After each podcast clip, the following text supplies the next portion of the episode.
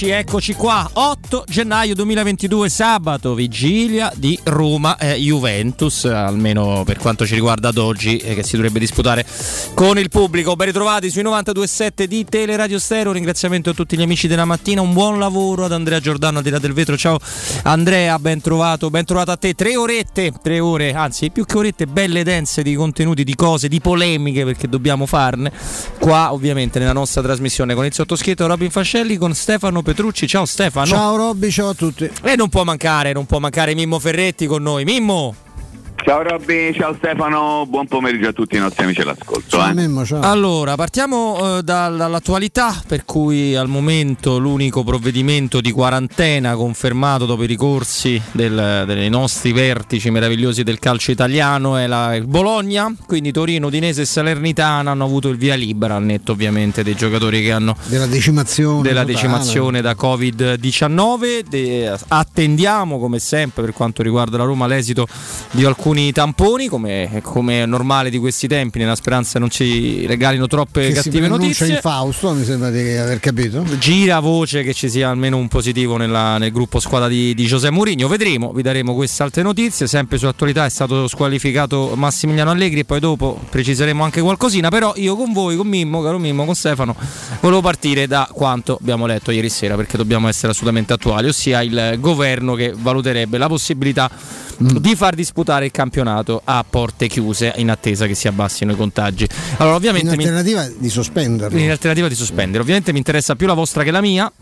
Dico però, eh, così proprio per introdurre l'argomento, butto giù sul tavolo due o tre situazioni che eh, se da, da sempre, da quando stiamo affrontando questa emergenza sanitaria, io ho sempre accettato e non sono nessuno per contestare le decisioni di chi ne sa più di noi e che cerca di tutelare la nostra salute, quindi la base di partenza è questa e quindi se non si potrà andare allo stadio non si andrà allo stadio semplicemente senza fare piani 6, senza fare altro. Mi domando ma lo faccio veramente a voce alta e non perché un abbonato, non perché che bello vedere la Roma e lo stadio pieno. Tra l'altro con Stefano abbiamo Mimmo le immagini della Bundesliga che è a porte chiuse, quindi Sì, insomma è una roba... qualche settimana. Esatto, quindi è una cosa che è già avvenuta in altri campionati, quindi non è che diciamo voi boss soltanto noi. La domanda, la riflessione che faccio a voce alta riguarda proprio tutto il sistema tra vaccinati, non vaccinati, cioè allo stadio si va soltanto col vaccino, possibilmente con la terza dose che stanno facendo più o meno tutti quanti, che garantisce un super Green Pass come viene chiamato. E lo stadio olimpico, come tutti gli stadi italiani, tutti, è all'aperto. E quindi mi domando se sia non giusto farlo, perché giusto se viene valutato così deve essere considerato giusto a prescindere con un atto fideistico nei confronti di chi sta contrastando la- l'emergenza sanitaria. Però mi domando se eh, va, va No, fatto, eh, è necessario. no, per me no. Per me no, ecco. Per me assolutamente no. E e sono uno, come sai, assolutamente allineato a- eh, alle, alle posizioni degli scienziati, dei comitati tecnici scientifici, non certo dei, dei Montesano e dei Redronni d'accatto. Eh, io mi, mi auguro pure che sia una, una forzatura da parte di Draghi e del, del governo a fronte della necessità di chiedere al calcio un impegno diverso nei confronti del Covid. Cioè un conto è chiudere gli stadi che eh, risolverebbe parzialmente il problema perché qui se non ci mettiamo in testa che bisogna vaccinarsi tutti e cercare di vivere il più possibile alla, alla Mimmo Ferretti mi permetto di dire, eh, cioè in una sorta di, eh, di autoisolamento con grandissima cautela, evitando i luoghi pubblici, limitandosi proprio io, io sto limitando pure i caffè al bar che era una delle poche, delle poche cose licenze che mi concedevo fino a qualche, a qualche settimana fa. O ci mettiamo in testa questo o diventa veramente problematico. Io ero sicuro che ci sarebbe stata una nuova ondata di Covid, non potevo pensare però che la- il carico e la pressione che si sta esercitando ogni giorno di più sul- sugli ospedali, sui centri medici fosse eh, grave come quello cui, cui stiamo assistendo. E anche che riprendesse pericolosamente a salire la curva dei, dei- dei defunti, perché noi parliamo dei decessi, noi parliamo sempre del, del fatto che la- la- questa forma di Covid è meno grave, è sicuramente meno grave, ma chi ha patologie o è, è così idiota da non vaccinarsi corre dei rischi, dei rischi giganteschi. E poi c'è anche una componente di sfortuna, perché io conosco anche gente sana che si era vaccinata e che ha avuto problemi serissimi eh, a seguito di, di di questa pandemia. Io spero che quella sia la forzatura, cioè cercare o assumete nei confronti delle, anche del rapporto con le ASL, delle strutture sanitarie, nei, nei, confronti dell'organizzazione di un campionato che sembra diventato veramente come qualcuno ha definito un cinepanettone, oppure bisogna arrivare a provvedimenti drastici che cadono dall'alto, uno e quindi può essere sbandierata anche la possibilità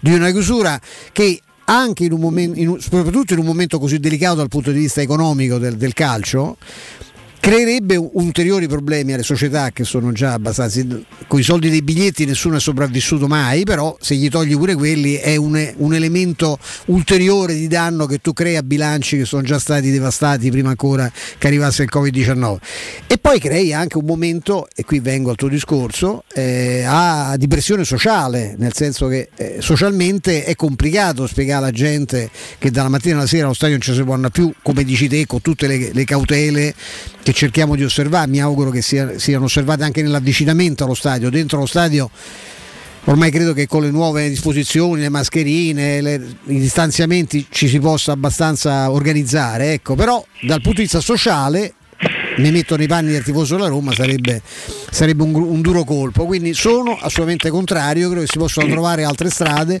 È, è pur vero che la, la, la, pandemia sta crescendo i numeri stanno crescendo ma stanno crescendo meno ad esempio che in Germania dove si è arrivati a questa drasticità però, però lì c'è pure un discorso di economia un po' diversa. Io, la, eh, la, la Germania non ha le toppe al sedere come noi, eh, per cui lì è un po' più facile, dice chiudiamo tutti i ristoranti per 15 giorni, eh, qui la gente si suicida, lì magari anche perché i provvedimenti che sono stati presi, no, gli aiuti, eh, sono stati aiuti veri, non i 1000 euro che hanno allungato a uno che ne fatturava magari 15.000 a settimana, cioè ti abbiamo aiutato, cioè insomma lasciamo perdere, no?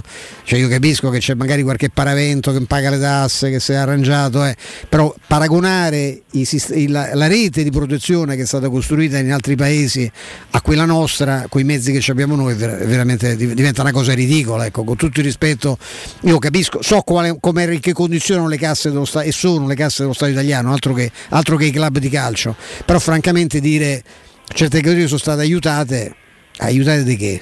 No, no, questo, questo, è vero. Mimmo, come ti poni tu su tutto questo? No, io mi pongo intanto nella condizione di dire e di dare una notizia che, eh, della quale non abbiamo parlato fino a questo momento, probabilmente è nota a tutti, però magari la ricordiamo che alle 15.30 ci sarà una eh, assemblea della Lega eh, convocata in via d'urgenza, sono quattro i punti all'ordine del giorno, io ho recuperato l'ordine, appunto, il piano, l'ordine del giorno di questa assemblea, punto 1 verifica poteri e va bene Punto 2 comunicazioni presidente e amministratore delegato. Ok, punto 3 emergenza Covid, delibera in ordine alla partecipazione del pubblico alle gare delle competizioni. Quindi è chiaro che si parlerà di questo. Eh, credo che si voglia trovare anche un punto di incontro perché ieri è stata una telefonata del Premio Draghi al Presidente federale Gravina e durante questa telefonata Draghi di fatto ha detto non so se per favore o per cortesia oppure in altri modi, ma comunque di dare un'occhiata alla possibilità di interrompere il campionato proprio in virtù dell'aumento dei contagi.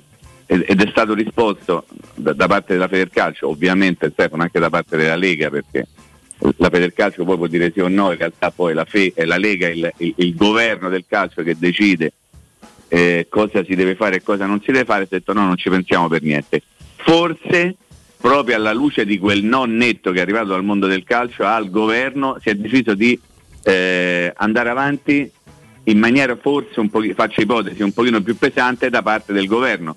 E a questo punto la Lega è stata costretta a convocare una riunione d'urgenza per oggi pomeriggio, adesso tra un'ora e mezza circa, per dare una posizione che possa essere, io credo, in qualche modo anche mh, insomma, di andare un pochino incontro, trovarsi ad un, ad, ad un cioè punto dare un, segna- dare un segnale Anche perlomeno. Sì, no? Stefano, perché, perché se no il governo decide, ok, noi vi abbiamo detto, eh, forse è il caso di, di, di, riguardare le cose all'interno degli stati e il mondo del calcio dice no, a quel punto il governo potrebbe dire ok, voi dite di no, siccome io sono il governo, io quello che decide, da domani gli stati sono chiusi. Questo potrebbe accadere no? se non ci fosse certo collaborazione dall'una e dall'altra parte. Quindi al di là di questo credo che poi ognuno possa avere le proprie opinioni. Io condivido quello che ha detto Robby, condivido quello che ha detto Stefano, dico che esattamente la cosa che non mi convince, al di là di tutto, è che purtroppo noi siamo qui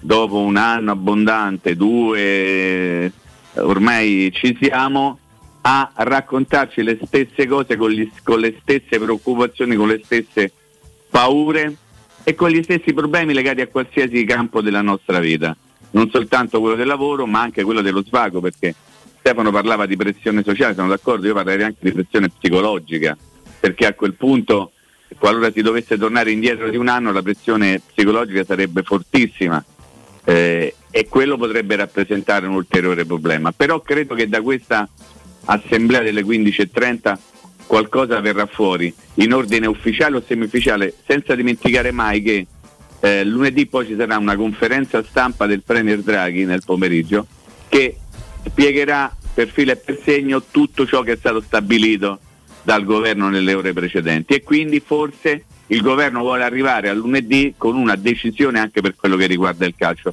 ma una decisione concordata con il mondo del calcio, non una decisione presa in maniera autonoma, perché lo ripeto e chiudo, se il governo volesse prendere un provvedimento nei confronti del mondo del calcio lo può decidere tranquillamente senza sentire nessuno io credo che ci sia un tentativo di arrivare ad un accordo tra le due parti. Ecco, tutto qua. No, Quale sarà stato, questo accordo? Lo scopriremo nelle prossime. Sei stato lucidissimo. Io tendenzialmente, senza voler fare, io tenderei comunque sempre a fidarmi più di Draghi che di Gravina per ovvie, per ovvie ragioni.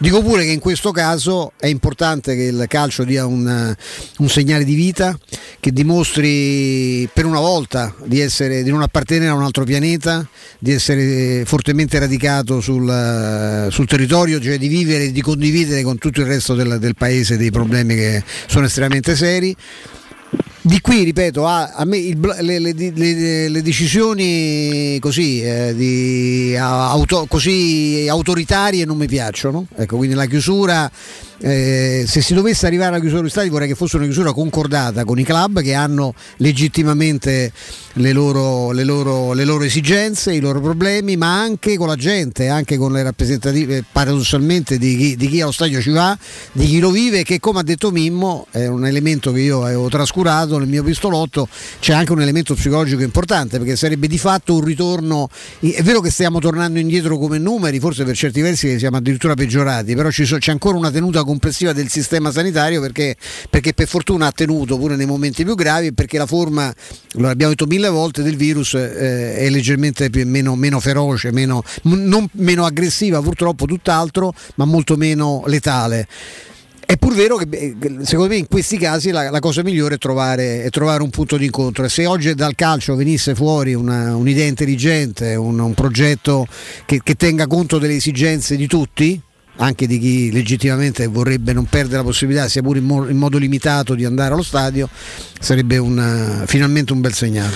No, anche perché i numeri sono peggiori mh, su base proprio de- da calcolatrice. Ma non sono. Nella quantità, ecco. Esatto, diciamo. ma non abbiamo la certezza che sia realmente così provo a spiegarmi perché ai tempi della vera prima ondata di Covid-19 dove quasi tutti quelli che sorprendevano rischiavano brutto Stefano ne sa qualcosa e anche tanti altri amici, persone sì, sane, persone non, e non, non, non, bisogna chiedere alla stupidaggine soltanto chi ha cose pregresse, non era così no, nella prima fase, no. di tamponi se ne facevano pochissimi perché non c'erano, perché non si era preparati anche giustamente in questo caso e su 10.000 tamponi all'epoca eh, il tasso di positività era molto più alto, quindi dobbiamo immaginare che se fossero stati fatti un milione di tamponi come adesso durante il primo lockdown avremmo avuto numeri straordinariamente mm, spaventosi e, e molto più mortali di adesso.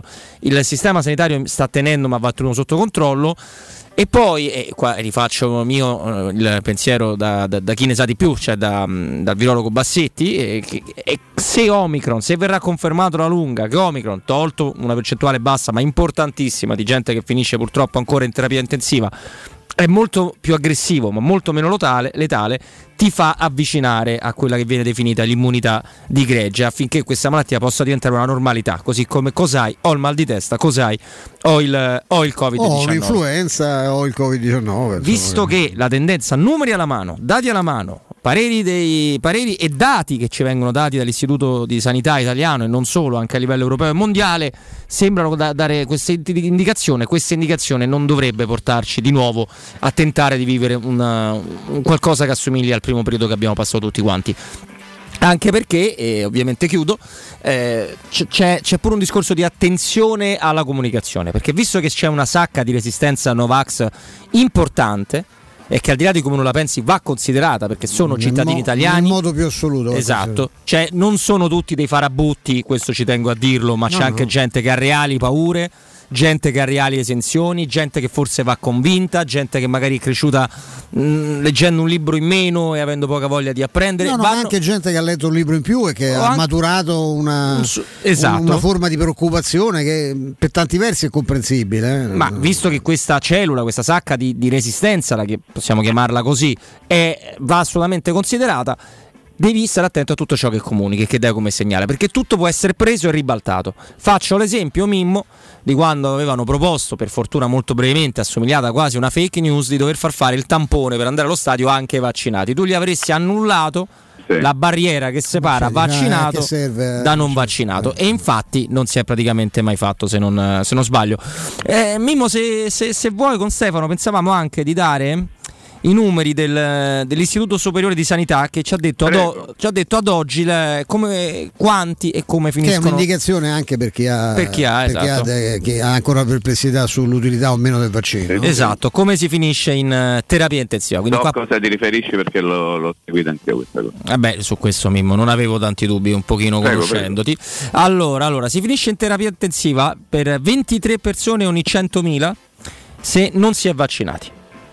23 ogni? 100.000. Uh-huh. Ce ne finiscono 1,5 per 100.000 perché è vaccinato da più di 4 mesi, quindi un vaccino abbastanza lontano nel tempo. Sì. Ce ne finisce una sola, e sempre ha estrema considerazione per quell'unica che ci finisce, segno che tu puoi essere fra gli sfortunati, però ce ne, ce ne finisce una ogni 100.000 con il vaccino da meno di 4 mesi, ce ne finisce meno di una, 0,8, 0,9 per chi ha fatto la dose booster. Ripeti, ogni 100.000. Ogni 100.000. 23, la percentuale è 23 a 1, diciamo sì. genericamente. 23 a 1. Anche qualcosa a meno di 1 anche. Eh. Che, insomma, con che, la terza dose. La differenza è abbastanza, abbastanza sì. netta. Poi perché io posso capire tutto, c'è chi effettivamente le patologie ce l'ha, c'è chi, chi ha maturato dei timori. Io, io non lo so, io, io, vengo da una generazione che si è fatta di tutto. Io ho fatto l'antipolio, ho fatto l'antivaiolo siccome ho fatto pure dei viaggi in zone particolari, mi sono fatto pure il vaccino per la febbre gialla, mi sono vaccinato contro la malaria, una volta mi dicevano pure che era una cosa che valeva vita, io ho qualche dubbio, ma e, io e lì posso garantire, quello, soprattutto quello per la malaria, eh, quando andai in, in Africa, e eh beh, io ho avuto tre giorni di febbre, ma la febbre a 40, non la febbre a 37,1 che ho avuto con, la, con la, la, mia seconda barra terza dose, perché avendo avuto il Covid ne ho fatte solo due, io ho fatto il booster come seconda, avendo avuto appunto sviluppato anticorpi, in bontà del Covid insomma che, che mi ha spedito in ospedale. Bravo Stefano, quello però è un cavillo, Però ecco per dire, insomma, io, io capisco la, la, la preoccupazione nei confronti dei vaccini eh, però, un... però, io posso andare in quei posti non mi sono beccato né la febbre gialla né la malaria. Eh? Aggiungo una cosa a quello che stava dicendo Stefano, un ricordo personale, ma che può essere ovviamente allargato a migliaia, se non a milioni di italiani di sesso maschile. Nel momento in cui uno andava a fare il militare, dopo pochi giorni ah, dall'ingresso, bravo. Bravo. facevano una puntura che ti faceva stare a letto con febbre per tre che, giorni. Che poi era una pugnalata in mezzo al petto, no? Petto, che... sul, cioè. sul, qui, sul petto, la, quasi sempre dalla parte sinistra, non so perché, e, ed era dolorosissima e nessuno sapeva esattamente che cosa c'era all'interno, però era obbligatorio farla perché durante il periodo del militare tu con quella ti dicevano stai tranquillo per tutto. Per, ma io provai a chiedere, ma tranquilla che stai tranquillo perché stai tranquillo a tutto e, e non ti davano altre spiegazioni. È una polivalente, Mimmo, no? Sì, ma, ma tutto, tifo, eh, antitetanica, tutto quello che potevano mettere in un mix micidiale. Forse sono venuto fuori così, poi passato del tempo, forse proprio perché eh, io, penso, io, non, io non l'ho fatta perché non, ho fatto, il, io non ho fatto il militare, ma eh, poi non l'ho fatto da paraculo, lo dico, non, cioè io, non avevo nessun problema, insomma, me lo trovarono perché perché, vabbè, perché papà si era fissato e che... Eh vabbè, eh, vabbè. Eh, eh, io oddio, non è che a me dispiacesse che lui fosse no, in questo sbaccarità, ecco. Tra l'altro Mimmo sostanzialmente sprecato, diciamo. Esatto, esatto. No, tra l'altro Mimmo, quello che ha detto prima Stefano sulla sua esperienza personale, ossia che aveva sviluppato tanti anticorpi perché aveva contratto il virus, è è un pochino quello che in maniera negativa leggendo il numero di contagi, però su cui sperano diversi virologi e diversi personalità scientifiche del nostro certo, mondo, perché certo. dicono tanti contagiati, tanti contagiati non gravi grazie ai vaccini, in alcuni casi l'anticorpo parte. cioè io il 100% di quelli conosco un amico che ha qualche sintomo, ma della mia famiglia il 100% di quelli che sono positivi in questo momento non hanno avuto nemmeno un sintomo. Nemmeno uno. Anche i miei, che confermo. Eh, esatto. diversi, eh, mio figlio, la Ma compagna. questo, se- guarda che questo per me potrebbe rappresentare un problema perché se tu non hai sintomi non sai se sei o meno positivo o Anche, negativo, e quello certo. è il punto. È quello il punto. Io, Magari sono, io, io sono credito, mi sono già negativo fatto e magari due, sei positivo. Io mi sono fatto già due tamponi, eh, Sì, ecco, anche no, ma recentemente. infatti, E so- però se uno non so ha il- niente.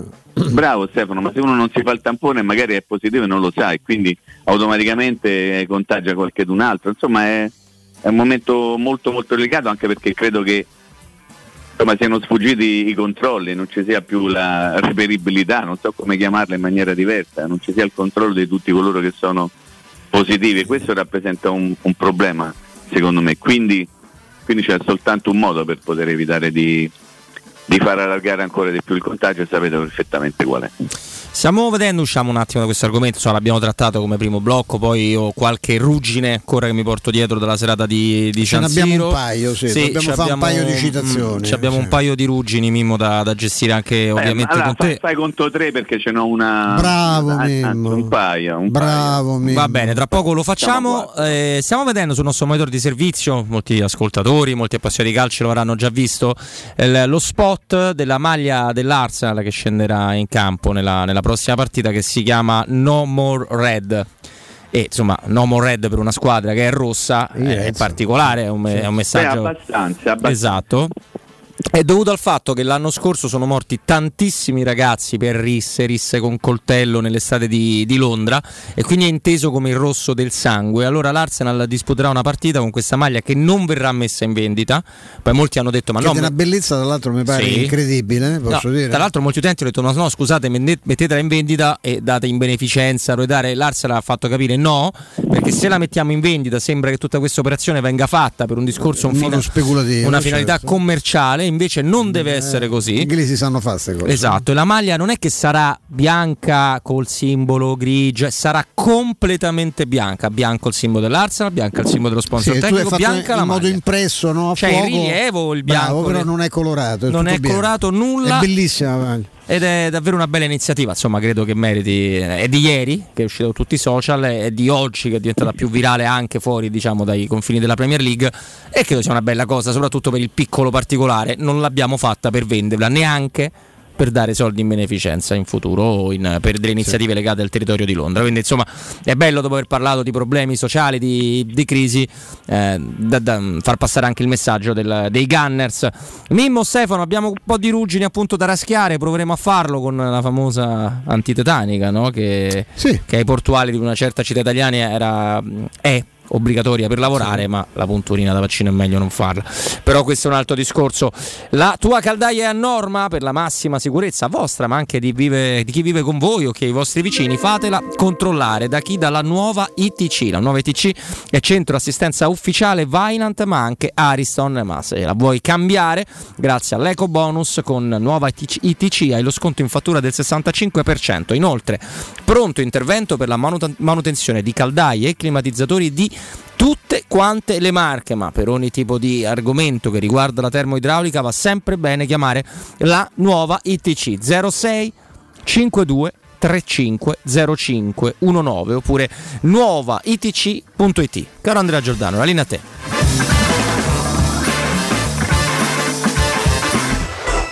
Pubblicità. Avete problemi di denti? Avete urgenze, dolori o problemi di estetica? We Dental Care, le vostre cliniche odontoiatriche di riferimento. Dentascan e ortopanoramica in sede. Terapie indolori. I nostri specialisti sono in prima linea per risolvere ogni vostro problema in un ambiente professionale, accogliente e sicuro. We Dental Care, in via Ostiense 4, zona Piramide e in via degli Ammiragli 5, zona Cipro. Info e prenotazioni all'800 56 1006 o su WeDentalCare.it. Quale altro ascoltatore vuole approfittare dei saldi di fine stagione delle zanzariere Z-Screen, le più acquistate a Roma? Ora che è gennaio abbiamo preparato dei super sconti che sono riservati a tutti coloro che ci chiamano adesso. Approfitta subito della grande promozione Z-Screen. Fino al 31 gennaio, oltre all'offerta dedicata agli ascoltatori saldi zanzariere, un buono da 70 euro per la tua Z-Screen, con la garanzia soddisfatto o rimborsato. Chiama subito all'800 196 866 o visita il sito sito zanzaroma.it. Z-Screen, la super zanzariera, con un super servizio e una super garanzia. Dolcezza, da dove partiamo per iniziare bene il nuovo anno? Beh, ho tanti buoni propositi, ma iniziamo con il piede giusto. Va bene, allora andiamo da M. Certo, perché da M nel nuovo anno troviamo ancora più offerte. Sino al 19 gennaio, prosciutto salpi rustico, 99 centesimi letto. Pasta barilla assortita da un chilo, 99 centesimi. Bistecca con osso di bovino adulto, 99 centesimi letto. Inizia bene il 2022. Prendi la Magnificard e vieni da M. Tantissime offerte ti aspettano in tutti i supermercati di Roma, Lazio Lazio e Abruzzo. Spazio. Fino a ieri pensavamo a quello con la luna e le stelle. Oggi a quello che desideriamo nella nostra casa. Per questo abbiamo pensato che le stelle ve le faremo vedere senza sbattere le ginocchia nei vostri vecchi ed angusti appartamenti, ma dalle spaziose terrazze dei nostri spaziosi appartamenti. Residenze Colle degli Abeti. Benvenuti nello spazio. Ufficio vendite in via Piero Corti 13. Telefono 06 66 18 36 75. www.residenze.com Gruppo Edoardo Caltagirone ha costruito residenze, vende. Voyer ciuscio? Voyer biberò? Te porto da King da Rosticino? Roma Sud, via Tuscolana 1373. Roma Nord, via Cassia 1569. Ad Ardea, via Laurentina, angolo via Strampelli. Arrosticinoroma.it Arde King da Rosticino. Portasce il pupe un romanzo. Non fallo è criminale.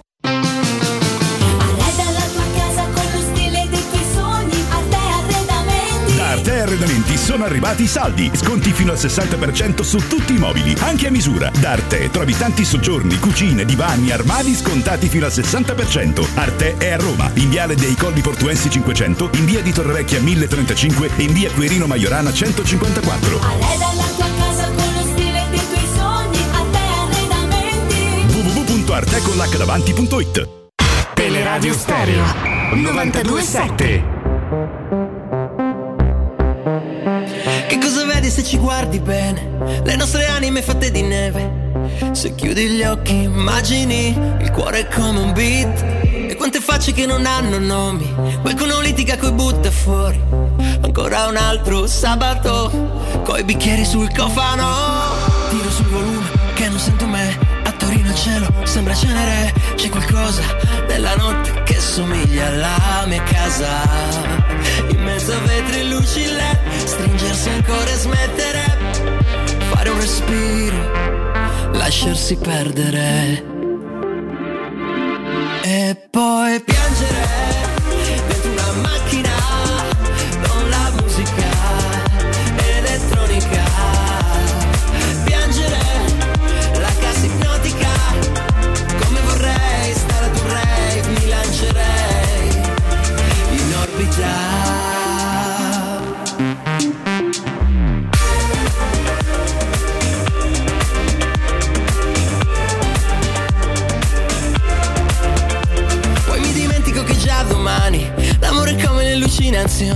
Vado a tempo con le ombre, sguardi appesi, mani rotte. Eppure sono un po' felice, ma non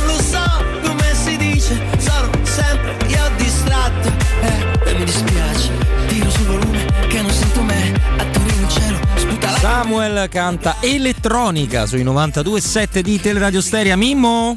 Eccolo qua.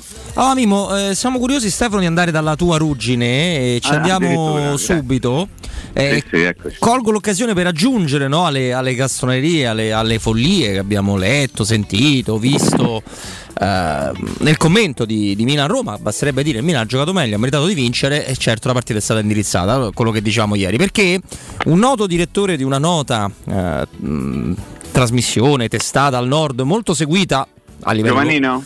Eh, no, però fa parte un po' di quel. Non è Eh, giovane. Della scuderia. Eh, il Sì, giro è- Il giro è più o meno più quello, quello, più o meno sì. quello. Nel commentare la squalifica di Massimiliano Allegri, che ricordiamo ha insultato l'arbitro Sozza, e perché un arbitro non faccia finta di non sentire l'allenatore della Juventus vuol dire che l'ha insultato bene, non c'è dubbio, ha tirato in ballo, pensate un po' chi, José Mourinho. E dai. Dicendo, ma vi pare che viene insultato, magari anche giusto Allegri perché eh, sbrocca l'arbitro Sozza e non succede niente a chi come Mourinho eh, si permette di dare del buffone eh, alla, alla chi era al VAR, all'arbitro dopo Cosa la che- È partita. del fenomeno. Cosa che Mourinho non ha fatto. Cosa che Buffone è Mourinho una parola che ha usato questo, questo presunto commentatore. Non ho capito il perché, anche perché non puoi mettere sullo stesso piano, ove mai fossero tutte e due meritevoli di squalifica, delle dichiarazioni a caldo post gara e qualcosa che avviene durante la gara, cioè sono due campi da gioco completamente diversi, differenti. Quindi già diversi. mm, dovresti prendere uno squalificato per dichiarazione e uno no, e allora là forse potrebbe avere un senso. Eh, magari con dichiarazioni simili, perché altrimenti se ognuno fa come gli pare, è sempre buono tutto, ma abbiamo capito che è buono tutto. No, nel leggere in maniera masochistica Mimmo i commenti, per Sì. tanti romanisti che dicono ma che c'entra Purigna non ha mai detto buffone a nessuno, tanto per cominciare, è sputato fuori il guru di, di tanta gente eh, purtroppo che è Luca Ma Marelli. vaffanculo, ah. Proprio lui. quella battuta. eh. Sì.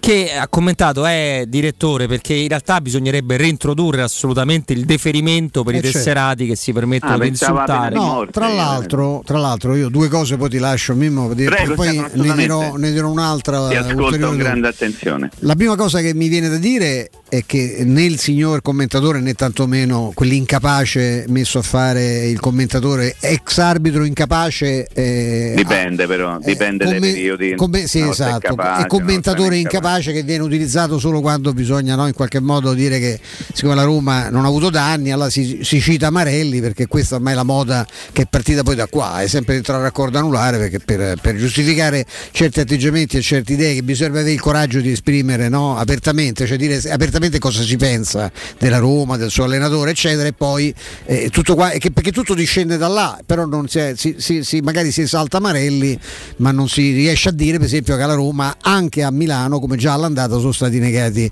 eh, due calci di rigore. Non si dice ad esempio che prima della partita eh, Mourinho è stato oggetto di, di cori molto più infamanti di quelli che hanno colpito poi Ibrahimovic, per i quali però la Roma è stata sanzionata. Quelli a Mourinho invece si possono fare perché dice del resto gli ufficiali di gara entrano con le squadre, quindi eh, durante la fase di riscaldamento stavano probabilmente no, a sollazzarsi, non, non voglio neanche pensare come, e non hanno, non hanno registrato questa- questo, questo episodio. Ma quello che mi preoccupa è che adesso tra 24 ore c'è una partita in cui c'è diretta da un arbitro che è l'ultimo che ha cacciato Murigno dal campo. e quindi si prepara, sì. e que- que- questo è anche un sistema per preparare quando, Eh, certo. quando c'è qualche imbecille che dice bisognerebbe avviso, no, eh, un avviso, Esatto, certo. bisognerebbe ripristinare il deferimento. E beh, è una prepara- eh, si prepara il terreno, dice, oh, mi raccomando, Massa, eh, questo caccialo perché questo è uno che insulta gli arbitri, non chi li prende dei pe- perché io al posto di Mourinho mi facevo radiare con Chiffi, e perché prima andavo a cercare Chiffi in campo e poi andavo a cercare Aureliano dove stava chiuso nella sua stanzetta no? e gliene- gli avrei detto quello, quello che penso di lui da tempi di Venezia a, a scendere giù, insomma. Però lui si è limitato a dire delle cose, no? E questo già per, questo per alcuni è già elemento di riferimento. Quindi prepariamo il terreno e vediamo Mourinho domani al prima cosa che fa. Ovviamente Massa ti pare che perde l'occasione per diventare il primo arbitro che caccia due volte consecutivamente Mourinho. Capirai, È una un grande, eroe. occasione, è una grande occasione. Un eroe, un eroe popolare, assolutamente. Mimmo. No, io volevo tornare ovviamente sull'argomento Milan-Roma, sull'argomento arbitri.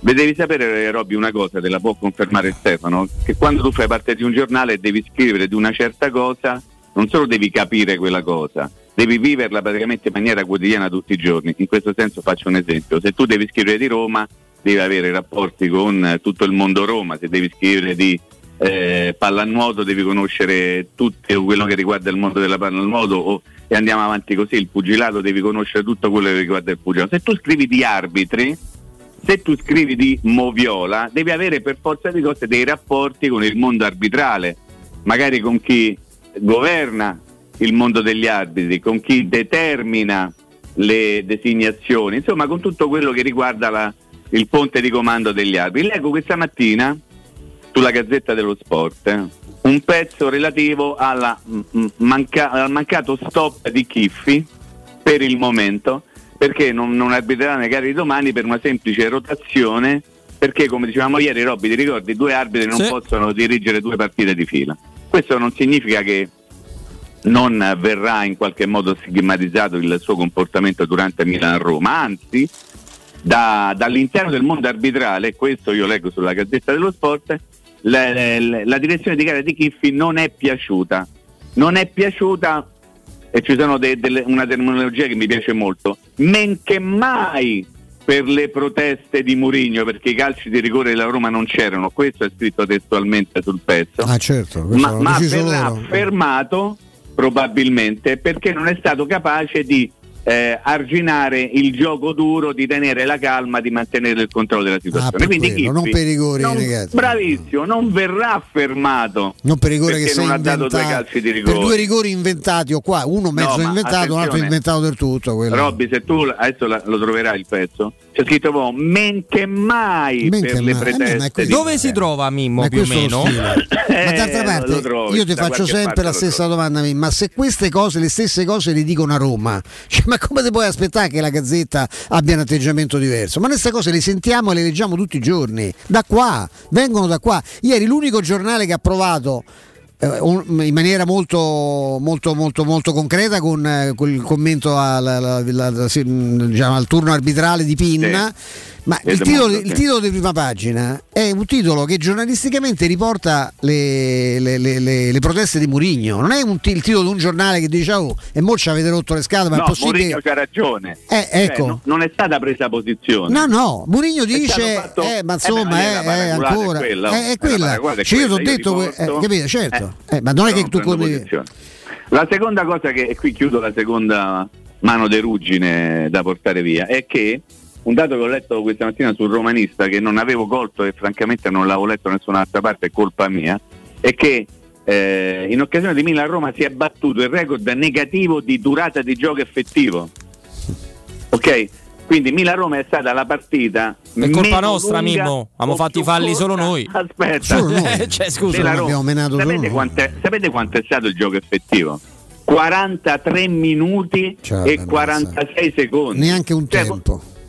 Cioè, di, di chi è la colpa in questi casi? Adesso, onestamente. È dell'arbitro, gioco- pensa, generalmente, Eh, no? Chi dice? dire, ma Eh, di di che stiamo a parlare? Di che stiamo parlando? Ce l'ho Ok? Mimmo, eh? Vai. No, Ah. beh, dimmi se lo devi devi soltanto confermare a coloro che non credono alle mie parole se non c'è scritto men che mai le proteste, mi sembra l'ultima colonna. Allora, la firma è Marco Guidi. Vabbè, lascia perdere chi è, eh, il giornale conta. Però che fai conta come vuoi, ovviamente, Io- fai come vuoi. Ha scritto lui e che, che fa? Si Eh, vergogna? certo, Eh, No, dai, questi qua non si vergognano. Allora, Eh, andiamo, a dirla dai. tutta, a Chiffi non vengono contestati degli episodi particolari Eh, e men che meno quelli evidenziati da Mourinho, rigore fiscale Era al Milan, grazie meno, alla non men che segnalazione. mai. men- no, anche perché men che mai è italiano, men che meno è una cosa di questo signore che non so dove, che dovrebbe tornare a fare i bastoncelli, si chiamavano una Eh, volta quelli, come no? no, in Eh. prima elementare. Anche all'asilo, sì, esatto. Che belli quanti ne abbiamo fatti. Men che meno. Mi sono fermato lì però, mi sono fermato ai bastoncelli. Io volevo. no, Poi sa tanto di, di volevo- opinione più che di io volevo- notizia. ecco, però a proposito vabbè. di opinioni, non di notizie. Ma no, è- un'altra è- quello- cosa. Quello è il parere di chi, di chi gli ha data la dritta. Cari, no? cari amici miei che con me avete contratto da piccoli questo virus molto peggiore del, del corona, che è quello appunto di essere tifosi della Roma, un'altra cosa che è passata tranquillamente, perché qui a Roma passa tutto quanto in, Tutto in giudicato con grande allegria e l'ho sentita ribadire più volte anche, anche ieri, è che la Roma non ha un gioco, la Roma non ha un'identità di gioco, la Roma non ha mai giocato bene, non, ha mai, non è che non ha solo, che ha giocato male a Milano dove io peraltro ho visto una Roma giocare tutt'altro che male per almeno i 20 minuti iniziali del, del secondo tempo. Ma diciamo che la Roma a Milano ha complessivamente giocato male. Ma sul fatto che la Roma non abbia giocato eh, questa è, è un'altra cosa è un'altra fasullata che ha un postulato di base. Il postulato è quello che Murigno è un imbecille. Murigno è un incapace, Murigno è uno che non sa dare un gioco alle squadre, Murigno è uno che è stato preso soltanto perché i Friedkin hanno voluto crearsi questa sorta di scudo nucleare portando un grande nome che protegge un, un progetto inesistente e già chi ci dice non si vede il progetto, ieri abbiamo letto da alcuni dotti. È l'unica eh, cosa che si vede. È l'unica cosa eh. che si vede è il cosa progetto, ma non si vede il progetto e soprattutto lui non dà un gioco. Oh, mm, Mourinho, tra l'altro, chi, chi conosce Mourinho lo giudica giudica senza pregiudizi sa perfettamente che eh, Mourinho è uno che mette i giocatori nelle condizioni migliori di giocare, ma insomma se uno vuole la costruzione guardiolesca non deve certo andare a ingaggiare Mourinho, ma questo è un altro... Ma io ne- nego il fatto che sia dato come eh, elemento oggettivo di riflessione un falso, un falso assoluto. La Roma, ho davanti il calendario, gioca una magnifica partita iniziale con la Fiorentina, vincendo 3-1. E il commento è, vabbè, però. Ma apri- quello è scontro diretto, Ste?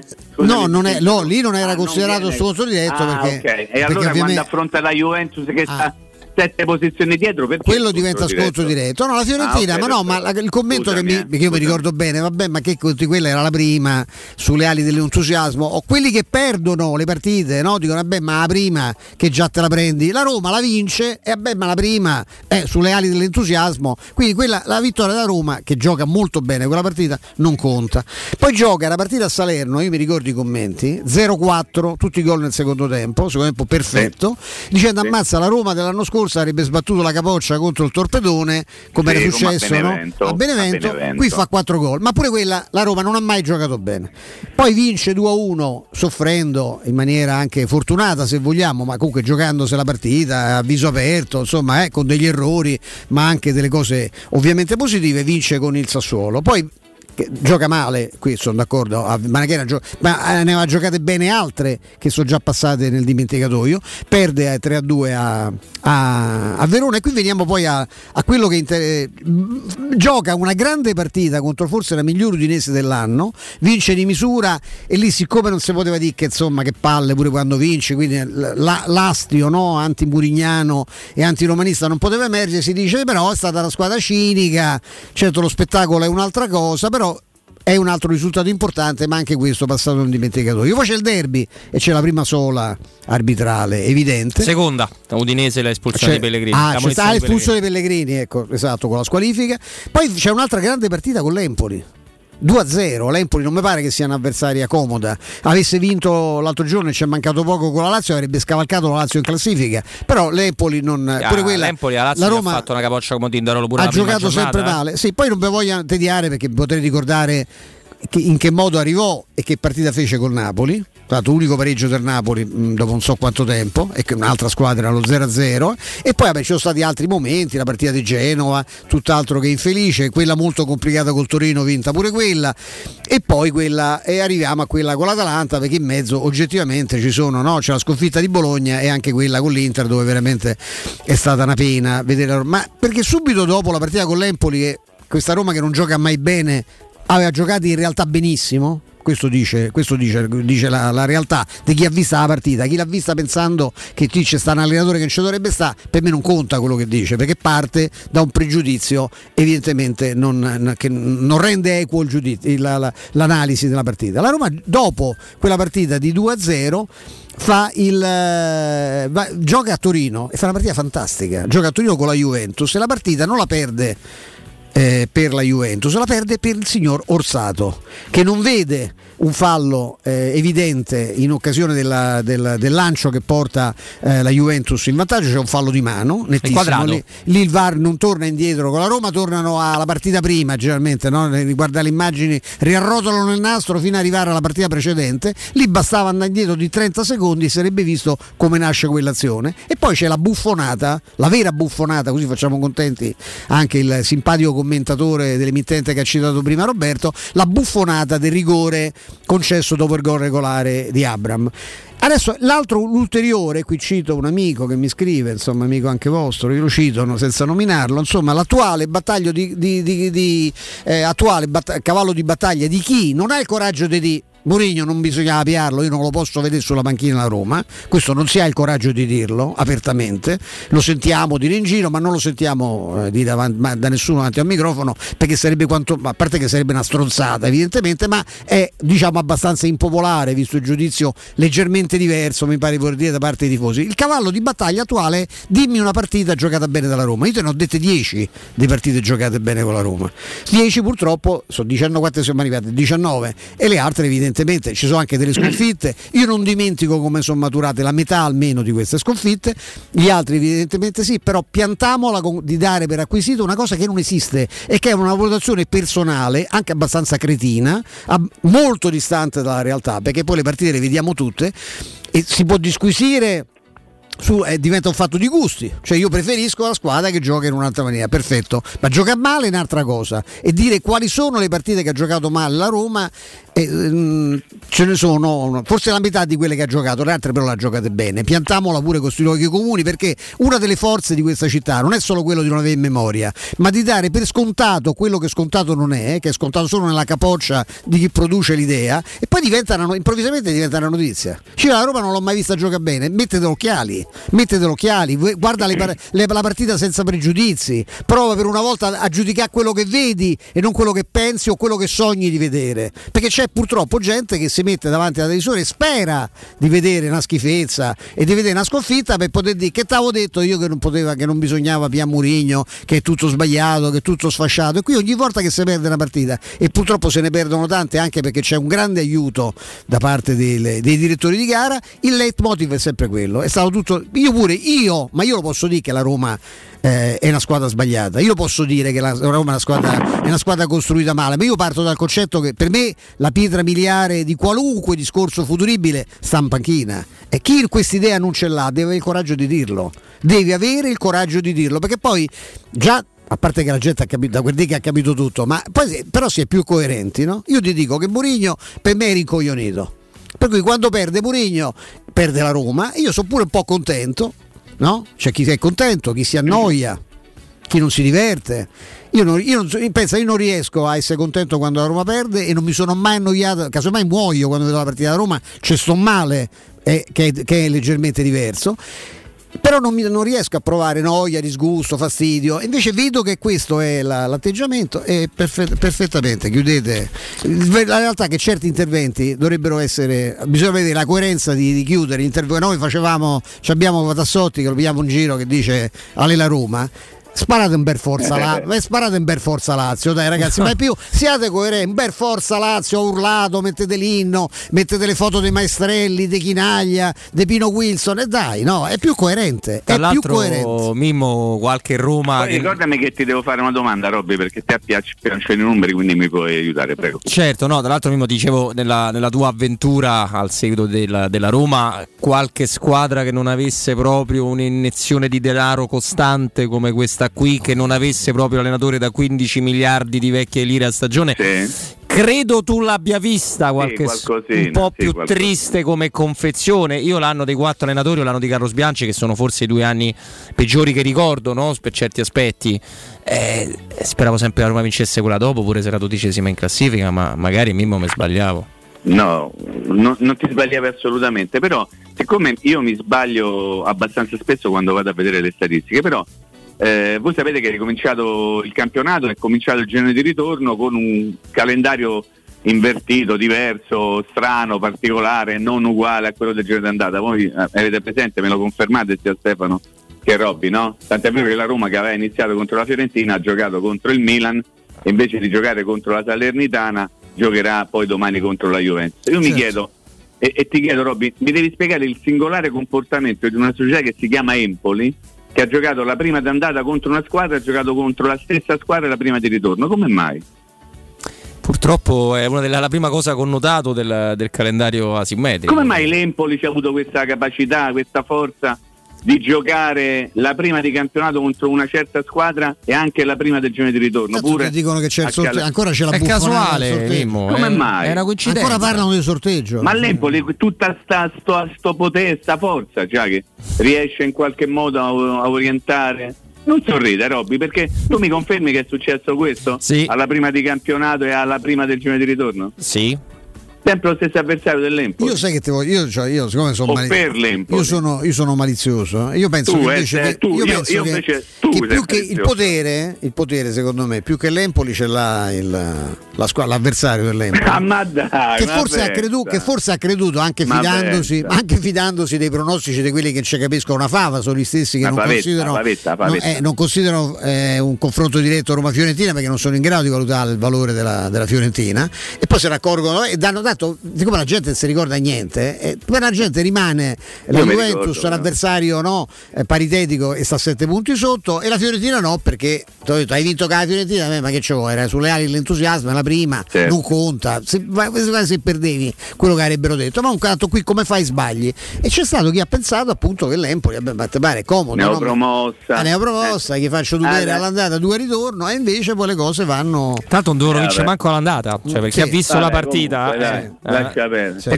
Comunque- scegliersela meglio, per esempio c'è una e squadra simile a Roma- loro, si chiama Salernitana, era più facile. E. Eh, e sì, lì comu- era più e semplice. comunque guardando la classifica io sento criticare Mourinho che è bollito, che la squadra fa schifo, che non c'è gioco.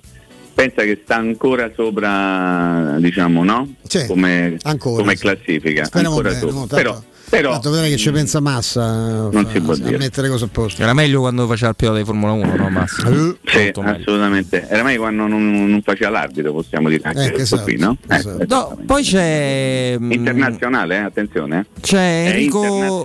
Enrico Sisti che sulle colonne di Repubblica ci riporta al discorso Paolo Rossi. Roma si ribella allo stadio per Rossi, non basta Pablito. Questo l'inciso, no? Oggi Io c'è un altro bel pezzo su, su Repubblica in cronaca di Roma. eh. sì, sì. Che non è, di, non è di Sisti, però. No, no. No.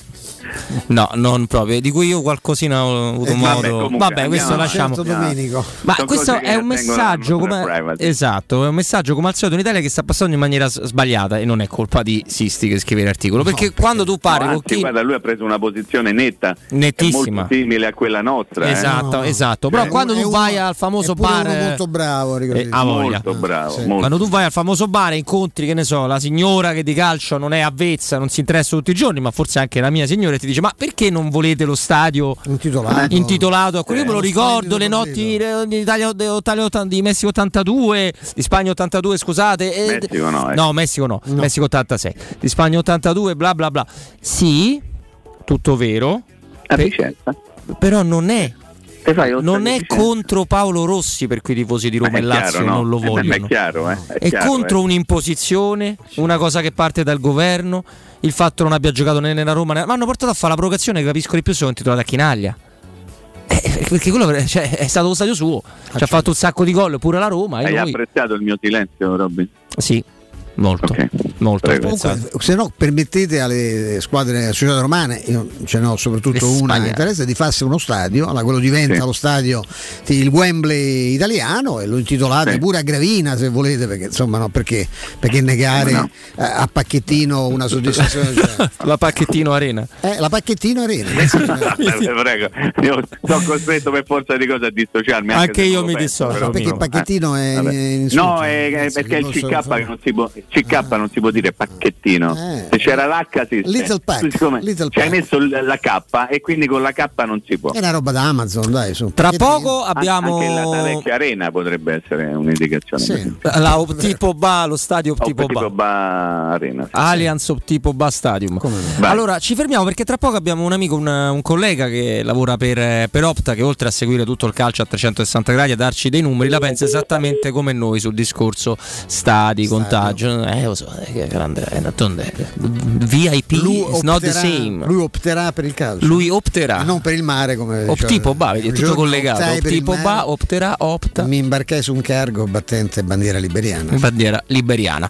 Da Artigiana Materassi per tutto gennaio c'è il 60% di sconto sulla gamma con omaggi e consegna compresa nel prezzo. Artigiana Materassi vi ricorda inoltre la possibilità di finanziare tutto con piccolo e comode rate mensili, iniziando a pagare dopo 60 giorni dall'acquisto. Quindi praticamente vi gustate il vostro nuovo prodotto e lo iniziate a pagare due mesi dopo. Artigiana Materassi vi aspetta ancora di più nei suoi showroom, quello di via Casilina 431A al Pigneto, con un comodo parcheggio convenzionato vicinissimo a soli 10 metri, ma anche nell'elegante esposizione di Viale Palmiro Togliatti 901, dove trovate una ormai famosissima grande insegna gialla 06 24 30 18 53 www.artigianamaterassi.com. A tra poco.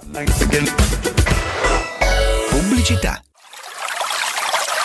È la mia nuova acqua di casa. Approfitta anche tu della sensazionale offerta promozionale firmata Brispal. A soli 19 euro al mese avrai acqua pura e con tante bollicine direttamente a casa tua. Hai capito bene? A soli 19 euro al mese, incluso manutenzione e cambio filtri. Cambia acqua anche tu e passa ad un erogatore Brispal e avrai purezza, freschezza e il massimo del risparmio. Brispal, la tua nuova acqua di casa. Informazioni allo 06 61 45 088 o brispalitalia.it.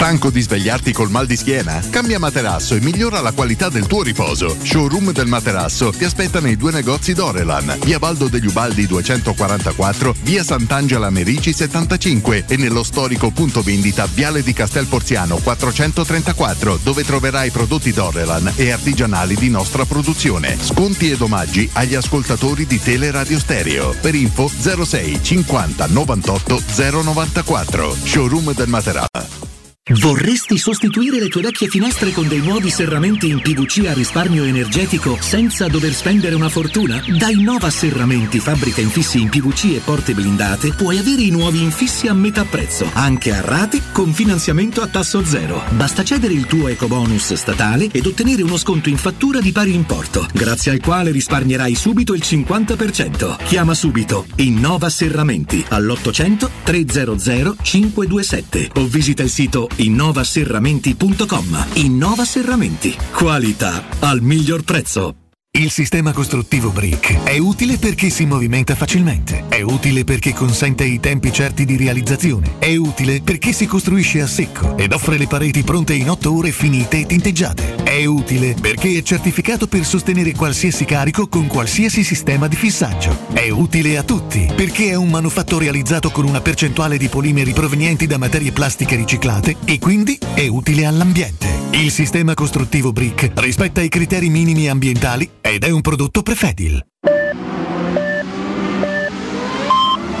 Corri sicuro con la tua auto dai numero uno dei ricambi. GM Autoricambi. Passione per i motori, prezzi super concorrenziali, competenza nei servizi sono i nostri marchi di fabbrica. La migliore qualità dei prodotti e risparmio su ogni ricambio. Approfitta delle nostre vantaggiosissime offerte. Scegli la competenza e la convenienza di GM Autoricambi. gmautoricambi.com Il tuo pistop a Roma. Via Giovanni Passerini 1725 06 25 20 92 51. Quasi il 90% degli italiani, compreso me, ha fatto il vaccino per il bene di tutti, perché la scienza è in grado di combattere questo virus. Prendiamoci cura di noi stessi, vacciniamoci e facciamo la dose di richiamo. Ora possiamo vaccinare anche i bambini dai 5 agli 11 anni per farli giocare con più sicurezza. Siamo sulla strada giusta, facciamolo per noi. Non siamo soli in questo universo. Sono Alessandro Gasman e questa è una comunicazione del Ministero della Salute e della Presidenza del Consiglio dei Ministri, Dipartimento per l'informazione e l'editoria.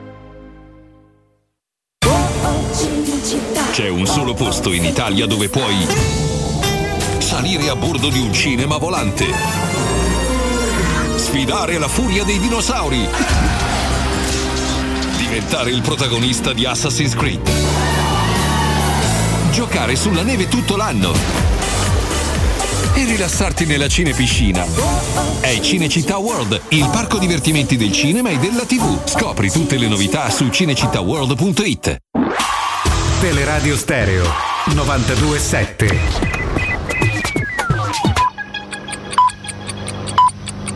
Sono le 15 e 3 minuti.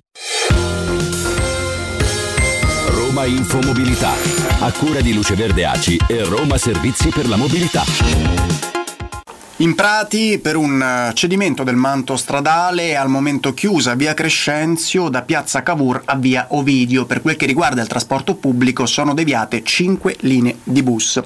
Piano della mobilità per le festività, ancora oggi e domani più corse sulle principali linee di bus cittadine. I dettagli sono su romamobilita.it. Le ZTL diurne di centro e tridente sia oggi che domani sono attive centro dalle 6.30 alle 18 e tridente dalle 6.30 alle 19. Consueti orari per le ZTL notturne. Le linee di minibus elettriche 100 e 119 saranno attive anche domani. Confermata la tessera over 70, anche nel 2022 sarà possibile rinnovare o sottoscrivere l'agevolazione che consente la libera circolazione sulla rete di trasporto pubblico cittadina per gli ultra settantenni residenti a Roma e con un reddito ISE inferiore ai 15.000 euro.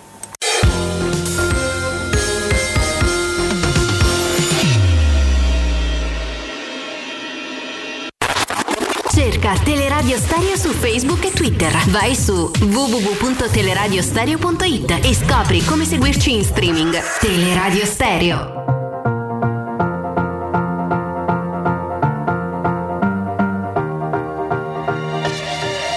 You wrote a romance, slow danced your way into my hands before I knew. Weakness, couldn't keep a secret that it was you.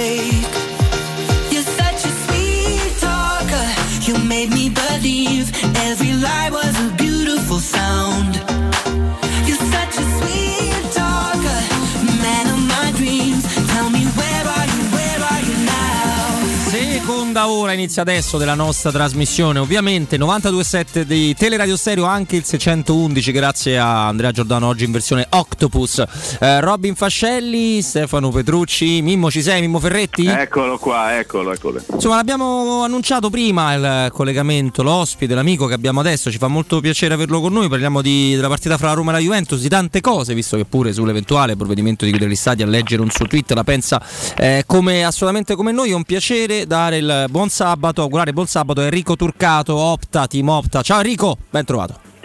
Ciao, buon pomeriggio a voi. Ben Buon- ritrovati. buon pomeriggio, Ciao, piacere buon pomeriggio. salutarvi. Grazie a te che ci dai questo tempo. È un, eh, un grande piacere, purtroppo ti dico Enrico, ci eravamo sentiti qualche tempo fa, eh, avevamo pure la speranza di ri- riaggiornarci a Covid, non ti dico finito, ma o emergenza finita, mettiamola così, Eh, non, è- non sta andando in questo modo. Ci andiamo sull'argomento spinoso, però per alleggerire un po' anche la trasmissione, visto che abbiamo aperto ovviamente con eh, le, le richieste del, del governo rispetto al mondo del calcio, proviamo a parlare di pallone un pochino, che è la- alla fine è la cosa che ci diverte.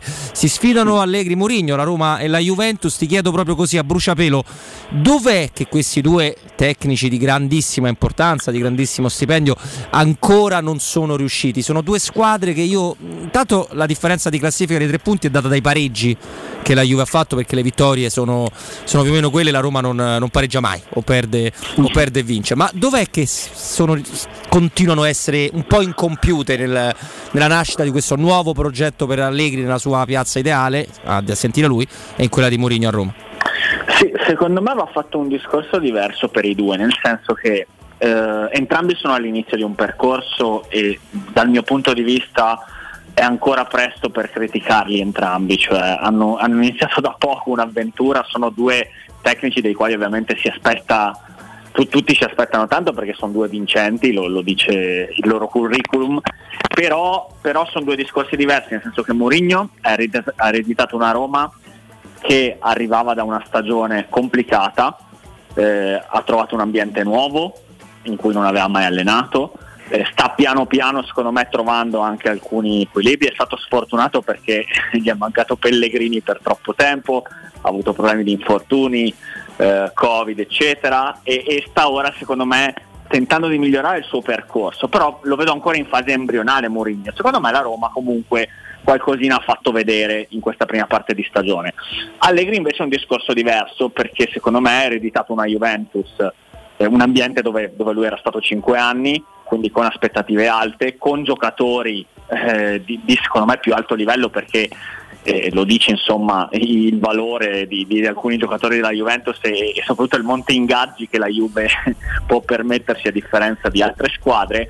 E quindi secondo me invece Allegri pur essendo all'inizio di un percorso per adesso ha fatto decisamente sotto le aspettative proprio perché eh, io sono convinto che lui si aspettasse di trovare eh, non posso dire una squadra più forte ma secondo me si aspettava di, di trovare una squadra più, più, pronta, più matura rispetto a quanto invece secondo me adesso si è accorto di avere. Anche lui ha avuto qualche problemino perché in realtà anche la Juve è stata senza un mese e mezzo Chiesa Di Bala che sono giocatori insomma, più rappresentativi. E quindi so- sono due discorsi diversi, sono due squadre che però eh, dal mio punto di vista sono destinate a migliorare proprio perché i due allenatori per me sono due che di calcio insomma ne capiscono e che, che ogni tanto bisognerebbe anche rispettare insomma il loro, loro, quello che hanno dimostrato in carriera, perché comunque in carriera entrambi hanno dimostrato sempre eh, tanto. Il rendimento c'è da dire, se uno valuta ovvi- ovviamente il rendimento di questa prima partita di Roma e Juve, sono tutte e due leggermente sotto le aspettative. Ecco. Entrambe potevano avere qualche punto in più. Siccome è di questo eh, che ti occupi spesso, no? mi, mi piaceva sapere ecco, dal punto di vista del- dei numeri, del- dal punto di vista statistico, ha detto qualcosa di un po' diverso rispetto a quanto è stato valutato eh, Milan, Milan-Roma, nel senso che è passata la, eh, qui da- si fa presto, qui, la- specialmente da quando c'è Mourinho, tu sai che la critica è molto tranchant, no? Eh, si attribuivano a lui evidentemente dei poteri taumaturgici che purtroppo per la Roma, e lo dico anche da simpatizzante da sempre, eh, Mourinho non ha. Eh, però ecco, si dà per scontato ad esempio un- un'altra cosa che sta passando nel, così, eh, come se fosse scontata è che la Roma non ha un gioco. A me ha dato altre sensazioni, specialmente in alcune fasi della partita, fermo restando che il Milan complessivamente ha giocato meglio. Eh, ecco, ma poi c'è stata l'incidenza arbitrale che non trascurerei, ma al di là di questo, al di là di questo dico che ecco, dal punto di vista statistico ci, ci puoi dare qualche, qualche indicazione? eh? Sì, sì, l'abbiamo analizzata la partita. eh, il dato più, più significativo è quello che noi spesso utilizziamo per, per vedere poi com'è stato il reale andamento di una classifica ed è quello degli expected goals, che è una metrica che valuta appunto le reali occasioni da gol e, e come sono, trasfor- sono state trasformate le varie occasioni da gol dalle due squadre. Era circa pari.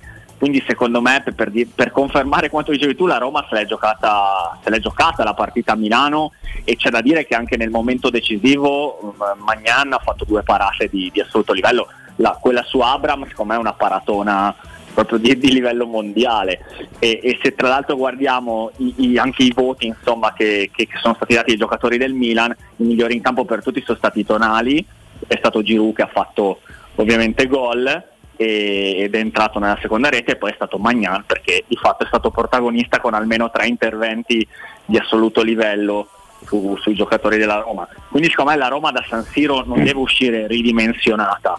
È stata una partita influenzata poi da alcuni episodi come dicevi tu eh, e, e giustamente insomma poi alla fine il Milan che, che sta vivendo con Pioli due anni di magici, eh, secondo me ecco, lì siamo ben al di sopra delle aspettative.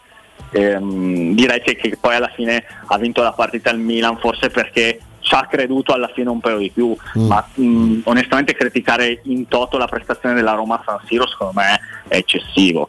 Eh, come tra l'altro se, se- se mi aggancio tra l'altro a Roma Juve la partita dell'andata con la Juventus, è una partita che poteva tra- Eh. Lo dicevamo prima, anche lì. eh.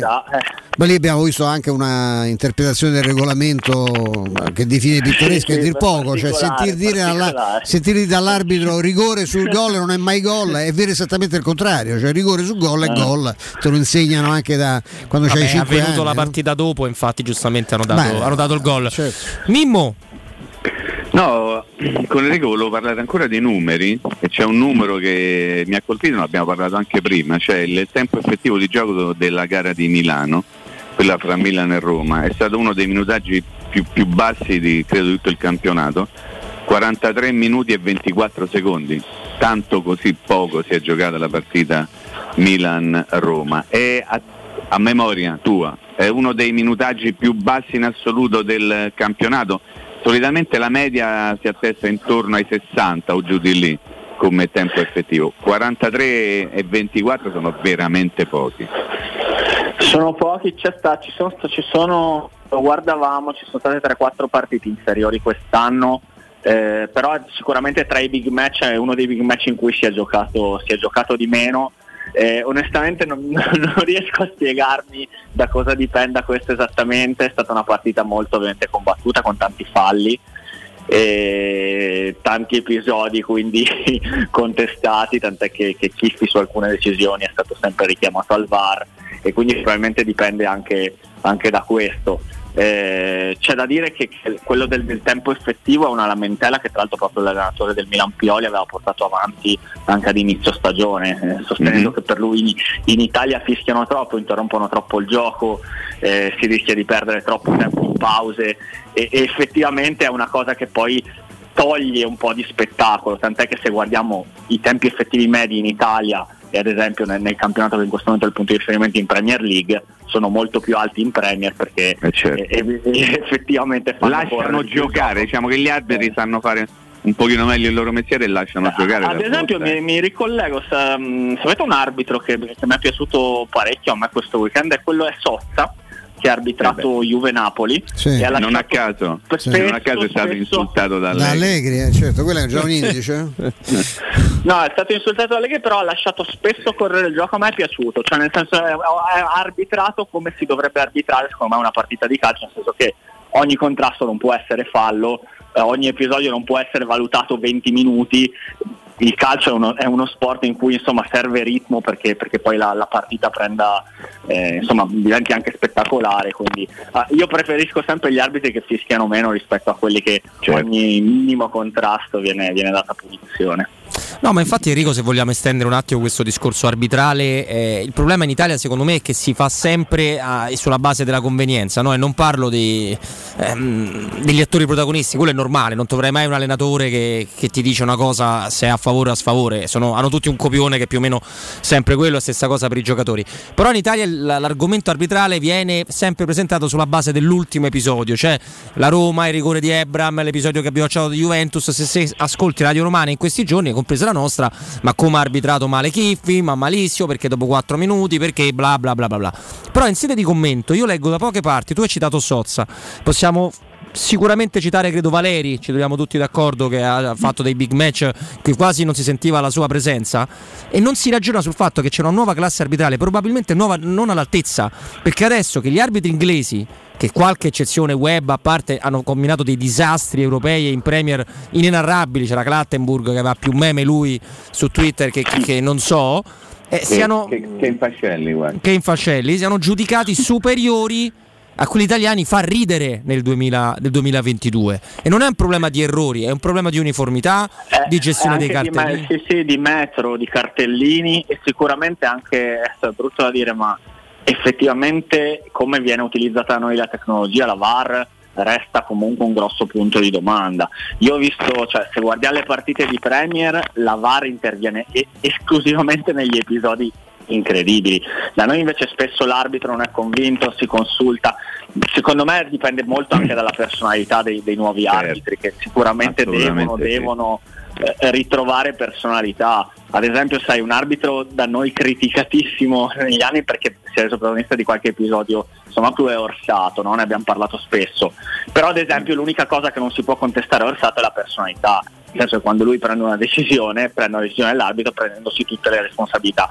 Secondo me, ecco, non prendo come esempio Orsato, ma la personalità che ha Orsato qualche altro arbitro emergente, i nomi sono tutti quelli insomma, che, che conosciamo, dovrebbe averla perché di fatto alla fine è l'arbitro che deve prendere la decisione. Io capisco che il VAR possa essere un aiuto, possa intervenire nei momenti difficili, però l'arbitro deve arbitrare, perché mi sembra che qui si stia un, attimo perdendo la concezione di quello per, per cui poi è il lavoro di fatto dell'arbitro. Sì, è per quello anche che ha fatto molto arrabbiare noi, non soltanto la, la decisione dopo 4 minuti di, di Chiffi, perché se abbiamo visto tutti un movimento di Ebram verso il pallone, ti devi dare un po' più di tempo per capire perché la palla non, ha, non, ha, non subisce mai deviazione e okay. vede... quello è un, rigore, è un rigore folle totalmente folle dal mio punto di vista perché non si può punire l'intenzione di, col- di sfiorare il pallone cioè, se la colpisci intervieni, eh, cambia direzione il pallone, ok, perfetto, bra- il braccio è largo, il movimento non è congruo, ma l- l'intenzione di-, di, colpire il pallone non può essere punita a, a questi livelli qui. Onestamente l'ho, l'ho trovata una decisione veramente surreale. Pensa che siamo d'accordo, pensa che siamo tutti e tre d'accordo. Tu devi pensare Rico, che la, quello che ci ha sconvolti è pensare che al VAR, cioè il VAR dovrebbe già intervenire in caso, no? lo dice il regolamento, di chiaro evidente errore dell'arbitro, no? Sì, ma al VAR c'è un signore che non ha arbitrato per quasi tre mesi perché aveva fatto dei tali casini a Venezia, in Venezia Roma, no? e che viene riproposto al VAR dopo non arbitrare una partita manco in Serie B, viene rimesso davanti al VAR e dopo tre minuti see decide così nella sua no dice beh adesso non posso fare la parte di quello che, che favorisce la Roma ma manco di quello che la odia perché a questo punto no, il sospetto verrebbe a chiunque. Chiama l'arbitro e gli fa notare una cosa del genere poi beh, ti lascio la personalità straordinaria di Chiffi che in uno San Siro che Mugugna ovviamente concede, concede il calcio di rigore ammonisce Abram con cioè, una serie di danni e una partita oggettivamente indirizzata dopo 3-4 minuti e, con, ripeto da, da un signore che aveva già creato di, cioè, la partita di Venezia per chi l'ha vista quella rimane è un altro unicum cioè la partita rovesciata nell'esito perché improvvisamente l'arbitro decide che, la, che non deve finire con la vittoria della Roma perché Stefano, colgo l'occasione al volo? Proprio Vai. perché tu hai citato Venezia-Roma chiedo scusa solo 30 secondi a Enrico. Eh, abbiamo parlato del tempo effettivo di 43 minuti e 24 secondi per quello che riguarda Milan-Roma la seconda partita più corta della Roma in questa stagione è stata Venezia-Roma 46 minuti, arbitro Aureliano. Prego. Traetene voi le conclusioni. Mamma mia. Eh, ma poi perché quello è Milan-Roma e lo vedono tutti, ma in Serie B, nelle partite Eh, poi però minori. io me lo ricordo, eh. Sì, però io no, no. memoria mi ricordo tutto. Hai ragione. Eh, Enrico, sei stato molto chiaro sui tuoi account social su quello che pensi del provvedimento di, eventuale di chiudere gli stadi. Ora si parla di, di 5.000 spettatori. Io vi dico: se dovete portarne 5.000, non ne portate nessuno perché diventano, casa, una buffonata. diventano. Sì, no, ma poi sono tutta la clac. de gente. 5.000 mi sembra una, una presa in giro, un contentino per Ah, sta, ma, prendere in scher- ma giro. scherziamo veramente dai E... Poi i club che hanno gli abbonati, che ce n'hanno molti di più di 5.000, lì comincia, comincerebbe un, un- un bel casino, diciamo così. Dai, prego, scusami. Prego, prego, Enrico. No, pe- penso sia, sì sì, l'ho scritto sui social, ma è quello che, che penso anche, l'ho scritto anche in una chat di lavoro se vi interessa, perché è proprio il mio pensiero totale, penso sia una decisione totalmente mh, insensata, insensata perché andiamo a punire un settore che ha già avuto tantissime difficoltà e tantissimi problemi, che ha tentato di adeguarsi alle normative, dove di fatto per entrare allo stadio adesso è, è imposto il Super Green Pass, sono imposte le, le mascherine che poi lo sappiamo e lo vediamo nelle immagini, non tutti i tifosi tengono la mascherina su, ok, però rip- ripetiamo, siamo all'aperto, comunque Eh, le capienze sono, eh, sono state ridotte, quindi allora o non ci torna qualcosa in quello che ci avete detto per due anni, quindi all'aperto con la mascherina, col Green Pass il, il rischio di contagio si riduce, oppure mi sembra un provvedimento populista per, per- perché dire ok siamo in difficoltà, i contagi sono in aumento, puniamo il calcio, facciamo vedere che lì diamo le porte chiuse, cioè mi sembra Sì. uno specchietto per le Sì, allodole assolutamente sì. e una, eh, una decisione veramente che non, non- non può essere tollerata. Adesso non so, stanno alle tre e mezza faranno l'assemblea di Lega, ovviamente tutti i club puntano a, a- a far sì che non venga preso questo provvedimento perché sarebbe l'ennesimo danno economico eh, degli ultimi due anni e vediamo come andrà, però non- so- sono totalmente contrario a questo tipo di provvedimento. No, ma sono eh, d'accordo con te assolutamente. Sì, ma perché poi dobbiamo sempre metterci dentro il discorso di chi non si vuole vaccinare, di chi ha paura, di chi in maniera ostinata non vuole farlo. Passi un messaggio che è drammatico sotto quell'aspetto. lì. Drammatico, drammatico. Perché se tu vuoi prendere la strada e mi- ci sembra necessario a tutti quanti di, di- di correre i rischi per convivere, ci hanno, no? ci hanno fatto due così per mesi nel dire dovremo alla lunga quando ci saranno i vaccini e con le nostre abitudini convivere con il virus, se non ci si può convivere all'aperto con la mascherina, con tre dosi di vaccino ragazzi miei, allora è meglio che ci richiudiamo a casa, avrebbe più senso e usciamo solo a zero contagi, forse nel 2057 senza più Sì, sì, no, us- usciamo l'estate e rientriamo in inverno. sì, eh, facciamo come gli orsi, andiamo in letargo. eh. Però ci devono pagare Enrico eh, il doppio quando lavoriamo Eh no, certo, d'estate certo, perché certo. se no, se no è un problema per le famiglie. Mimmo Stefano, avete altre curiosità con, eh, con Enrico Mimmo? No, eh, sì, io sì, volevo dire, ho detto no, in realtà volevo dire sì, al volo veramente Enrico chiederti quali sono i numeri attraverso il vostro studio che maggiormente caratterizzano e la Juventus e la Roma in vista della partita di domani, proprio i numeri più cicciotti di entrambe le squadre. Sì, io ti, ti- ti do due, preparando la partita ho notato due cose. Sono due squadre, ovviamente la Roma e la Juve lo sappiamo tutti che, che preferiscono lasciare il possesso all'avversario. Sono due squadre che, pensate, tra le prime dieci della classifica sono quelle che hanno il possesso palla medio più basso, quindi spesso preferiscono. E sarà curioso chi, chi- chi quindi prenderà il possesso palla tra Roma e Juve perché sono due squadre che preferiscono insomma eh, Far ripartire, esatto, sì, esatto. far giocare gli avversari. Eh, la, la Juve sta difendendo bene, secondo me con- non concederà tanto alla Roma, ma perché ha, ha cambiato Allegri la strategia, di fatto ha abbassato la Juventus. La Juventus è una squadra che concede poco, è la squadra che, che su- ha subito meno tiri nello specchio finora in campionato e, e è curioso perché nelle prime giornate non era così, è un dato che, che si è proprio ridotto nelle ultime circa 10 giornate perché secondo me proprio ha cambiato eh, l'atteggiamento della Juve. E la Roma invece è una squadra che eh, è, è brava nel recuperare palla e attaccare subito la profondità. Noi abbiamo un dato che si chiama il direct attack, che è il recupero palla e subito l'attacco diretto. È una delle squadre che crea più occasioni in questo modo e secondo me tenterà di farlo anche con la Juve, tenterà di andare a disturbare i portatori di palla della Juventus, quindi Locatelli, e non so chi giocherà con lui, pre- presumo Bentancur, eh, andrà ad attaccarli alti per provare di mettere in difficoltà la Juventus. La Juventus ha preso tre gol in questo modo quest'anno, quindi sicuramente Mourinho prepara la partita per, eh, in questo modo qui. Eh, se devo fare un pronostico lo, lo faccio e per me alla fine finirà in parità perché nessuna delle due può permettersi di perdere in questo momento qua Vero. e la Juve non l'ho vista benissimo contro il Napoli, la Roma secondo me, viste anche le assenze, proverà a vincerla ma non vuole perderla e alla fine può, può venire a fare una bella partita, un buon pareggio secondo me, vedremo. Beh sì, anche a guardare le quote dei bookmakers è una cosa che forza. Allora, ti, ti stiamo per salutare Enrico proprio al volo. Cosa non funziona tra Allegri e Federico Chiesa? E cosa Mm. possono dare Maitland Niles e eventualmente Sergio Oliveira alla Roma di Mourinho?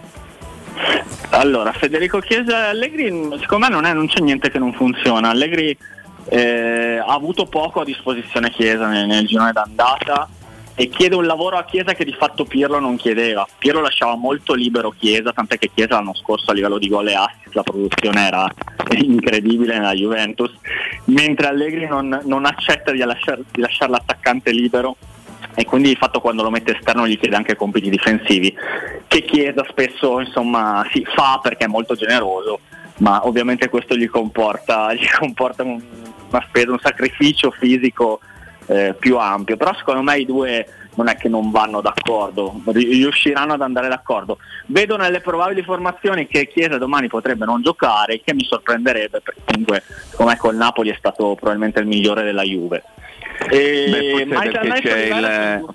Scusami Enrico, forse perché c'è l'appuntamento di Supercoppa che costringerà Allegri a fare determinate scelte. Ah, può, essere che la Supercoppa imminente se sia sicuramente un cosa. Sai qual è l'altro problema? Il, fa- il fatto che lui Chiesa e Dybala insieme fa fatica a vederli. Quindi per lui è o Chiesa o Dybala e in questa gestione ci sta che magari metta uno dei due con la Roma e l'altro lo metta poi con l'Inter nella Supercoppa. può darsi, può darsi. E Maitland Niles e Oli- Sergio Oliveira sono due bei- begli acquisti secondo me. Maitland Niles è un esterno molto fisico, un bel giocatore. Eh, ho chiesto in Inghilterra pareri a- agli inglesi perché i miei colleghi di, eh, di Opta Inghilterra tifano quasi tutti Arsenal, quindi lo conoscono e mi hanno fatto un buon, un buon, insomma, una buona recensione. E Sergio Oliveira l'abbiamo visto, è un bel giocatore, sa giocare la palla, centrocampista tecnico, vede la porta, secondo me è un giocatore che sicuramente può essere strautile nelle rotazioni della Roma e può anche conquistarsi un posto da titolare. Quindi due, begli innesti direi sì. Enrico Turcato Opta è stato un grande piacere, buon lavoro. Grazie Enrico, buon lavoro. Eh.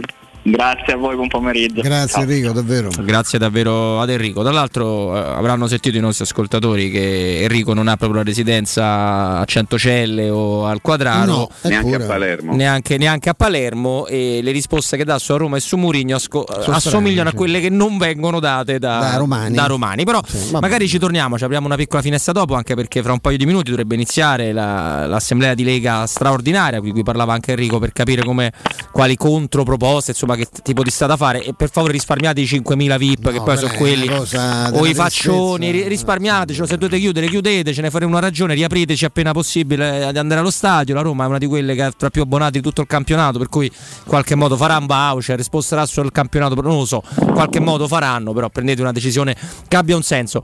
Mimmo, restaci là perché io e Stefano abbiamo un triplo consiglio da dare, vado io, poi Stefano, poi Vai. di nuovo io. Io parto con spazio oppure strazio. Basta, basta angustiarti in ambienti angusti, in ambienti chiusi. Da oggi ti aspetta Residenze Colle degli Abeti a Roma Est, l'unica iniziativa immobiliare in pronta consegna in classe A con appartamenti finalmente comodi, finalmente spaziosi, sia nel- nei tagli dei monolocali, dei bilocali e dei trilocali, tutti con posto auto, con possibilità di arredo completo e mutuo, eh, usufruendo anche delle agevolazioni statali. Ma in tutto il percorso ovviamente verrete aiutati da- dai nostri amici Residenze Colle degli Abeti e in via Piero Corti 13. Per info residenze.com il gruppo Edoardo Caltagirone ha costruito Residenze Vende. Invece vi ricordo Global Service Ambiente, la vostra azienda leader e certificata in servizi importantissimi come la, la cura del verde. Eh, Global Service Ambiente taglia l'erba dei vostri giardini, modella le siepi, effettua potature e abbattimenti di alberature e realizza poi giardini comprensivi di impianti di irrigazione. C'è poi l'attività di autospurgo che è importantissima per le fosse biologiche, per le fognature, per qualunque appunto eh, sistema della vostra casa che va, va pulito con macchinari eh, certificati ed efficienti.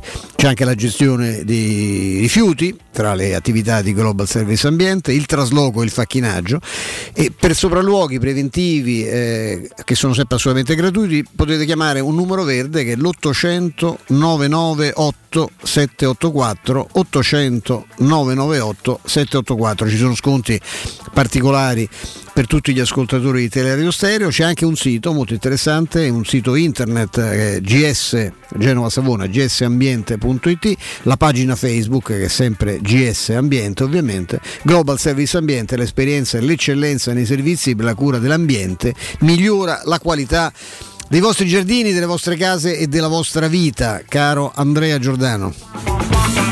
Risolvi tutti, ma davvero tutti i problemi della tua automobile dal supermercato dei ricambi GM Autoricambi, meccanica, carrozzeria, utensileria, accessoristica e per tutte le auto officine a disposizione un tecnico per la vendita e l'assistenza dell'utilizzo di attrezzature e gli strumenti di diagnosi. Per fornire un servizio ancora più efficiente sono a disposizione eh, per- da, da parte delle auto officine che lavorano con GM Autoricambi diverse vetture di cortesie da fornire alla propria clientela. Quindi per info, per preventivi 06 2520 92 51 e cliccate il numero per la richiesta preventivi oppure WhatsApp 380 1840 425 per info e contatti il sito internet gmautoricambi.com oppure sulla pagina Facebook di GM che da sempre è competenza e convenienza. Pausa.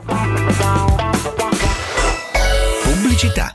Devo vendere casa, ma sono stanco dei tempi biblici delle agenzie. Affidati a Compro Appartamenti. Ho venduto con loro la mia casa in meno di un mese. Compro Appartamenti è un'azienda leader nel settore immobiliare. Acquista direttamente qualsiasi tipo di immobile, anche se pignorato, ipotecato, locato o in nuda proprietà, garantendoti una liquidità immediata in tempi brevissimi. Compro appartamenti. Vendere la tua casa non è mai stato così veloce e conveniente. Chiama 338 11 45 032 o info chiocciola comproappartamenti.eu.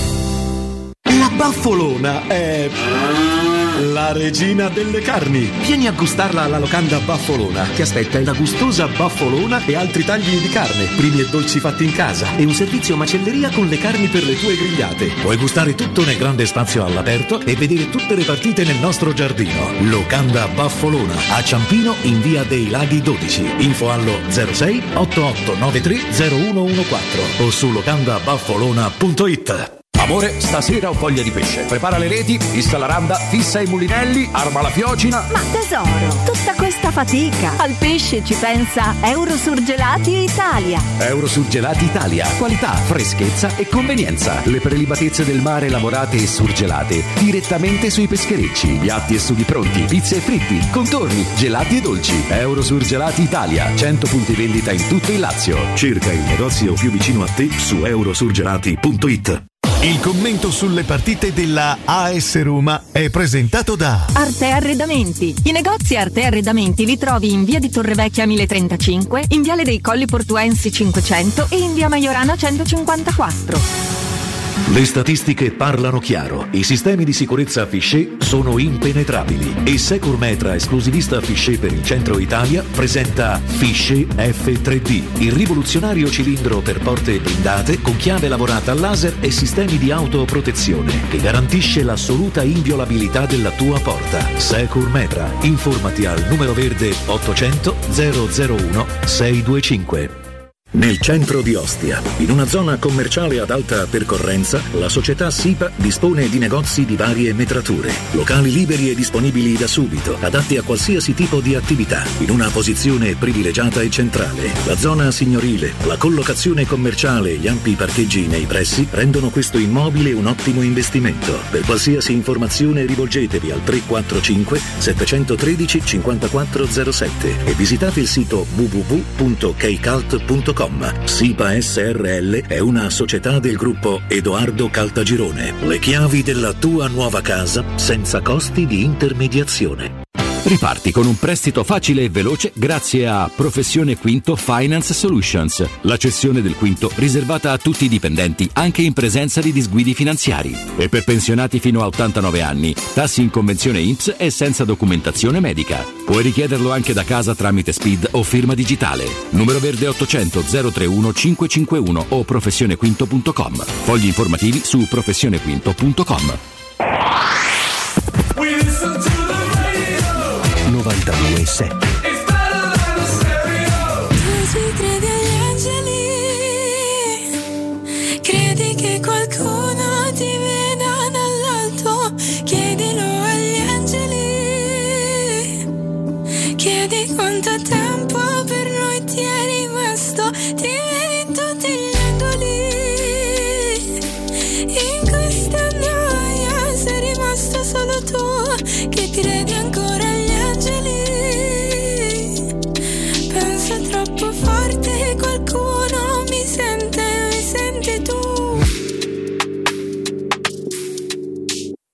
Te lo aspetti eh, So che non ci crederai ma quel giorno mi vedrai nei riflessi degli specchi. Eh, Che da quando ci rifletti non ti chiedi come stai Sei finita in mille pezzi. Eh, E credi solo agli spettri. Ah, Volevo farti sapere che non sei sola Quando il cuore in gola io sarò al tuo fianco come una pistola. Copriti bene che fuori nevica ancora Come quando facevi l'amore e saltavi la scuola. È così freddo mi bacio dalla braviola Che nessuna fiamma dell'inferno mi consola. Tu sei la canzone che non so scrivere Ricordati di me per sorridere ci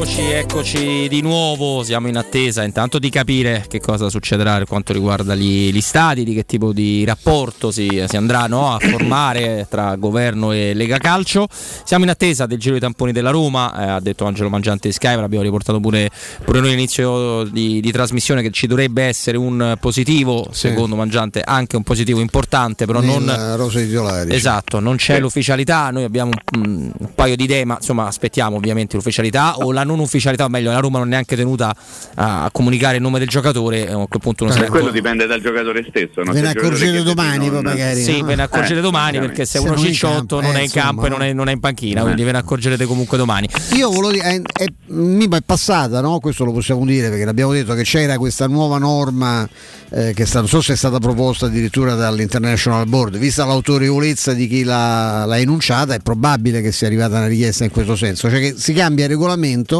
Per la Roma è già cambiato perché la Roma è sempre. Data ufficiale Insigne al Toronto. Eh. Ah, Toro inizio a Toronto, ha firmato per 4 anni, andrà da luglio però, Da salvo luglio, che sì. insomma le cose lì non speggiori. Io, io non Spalletti lascerei- mette se nella sua collezione Io un lascerei- altro capitano. Sì, io no? lascerei comunque una finestra. però, io lascerei almeno una finestrella aperta perché se le cose dovessero mettersi in un certo modo a Napoli non escluderei che la, che la- la partenza si anticipi. eh.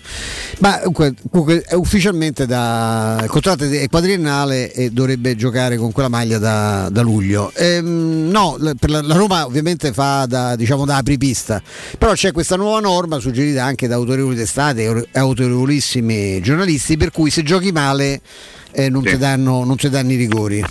E questa è un'altra cosa che è passata, che tu- tutto quello che succede comunque deve avere come, eh, come- come principio basilare il fatto che se giochi male non puoi chiedere certe cose. Il- il- la, la cosa che sfugge, ma dire, quando uno è o è cretino o è in malafede e qui a volte le due cose poi vanno addirittura vanno a braccetto, co- combaciano perfettamente, è del tutto evidente, è del tutto evidente che se le cose andassero in un'altra maniera probabilmente avresti anche un'altra serenità, quindi un altro approccio alla partita, una... giocheresti anche un po' classifica. e, e giocheresti pure meglio, inevitabilmente, perché sulle ali dell'entusiasmo, magari con 6-7 punti di più, sarebbe tutto più semplice, ma questo invece non si dice. Si dice semplicemente che ci sono sì gli errori arbitrali, ma stai giocando talmente male perché Murigno è rincoglionito e non ti ha dato gioco che tutto quello che succede è in qualche modo giustificabile, perché è passata la norma per la Roma, però solo per la Roma, che se non giochi male puoi pure avere 5 accoltellamenti nell'area avversaria, ma te rigore non te lo danno.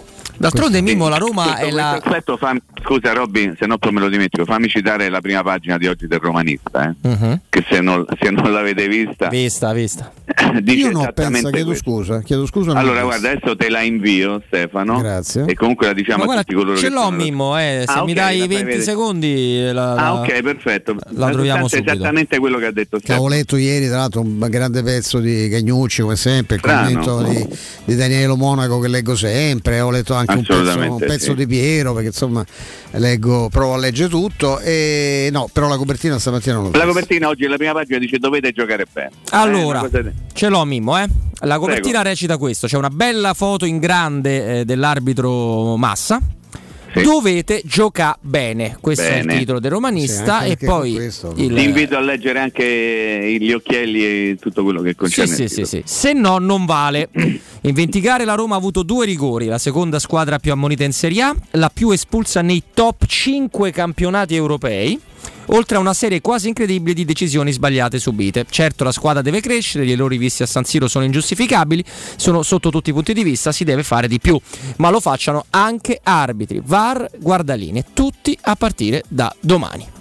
No, Questa io volevo ricordare, proprio che insomma, in questo spazio ci piace no, rivendicare quello che è nostro, poi gli altri dicono quello che gli pare, io non, non- mi riferisco anche e soprattutto alle altre, alle altre radio, ho letto di giudizi fantastici, la dama scemella è riuscita dalla cripta, In gran forma, eh? in grande forma, si sta molto bene, speriamo che insomma eh, ovviamente... Ecco, vai eh, Stefano, dai. No, Dai, che- Stefano, stavi dicendo? No, che la natura è implacabile, sai, come... Eh, stavi dicendo? Eh, in alcuni casi è matrigna, ma in altre volte fa il suo corso in maniera irrefrenabile, quindi chissà, insomma, vediamo, aspettiamo, insomma, eh, ci può se- sempre, sempre essere qualche mezzo in questo periodo di pandemia. Robby. Ogni tanto c'è anche qualche bella notizia. No, e quello che volevo dire è che eh, ai tempi di quando c'era Viola, eh, lo cito da romanista, Dino Viola diceva alla squadra chiamata viene ora registrata. Fermi tutti. Bravissimi, registrato si registra tutto. Esatto, siamo in diretta. problemi, La registrazione della chiamata è terminata. Oh, ecco, basta, ecco, ecco, È un quindi- problema di telefono. Di telefono, scusate. di telefono No. chiedo- Viola, quando si andava a Torino e si, in generale si affrontava la Juventus,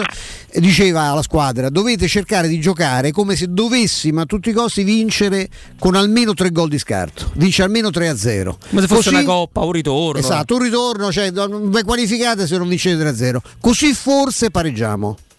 Questa, cioè, voi mettete la stessa intensità che se doveste fare 3 gol a 0 la Juve, così forse si pareggia, perché qui così è.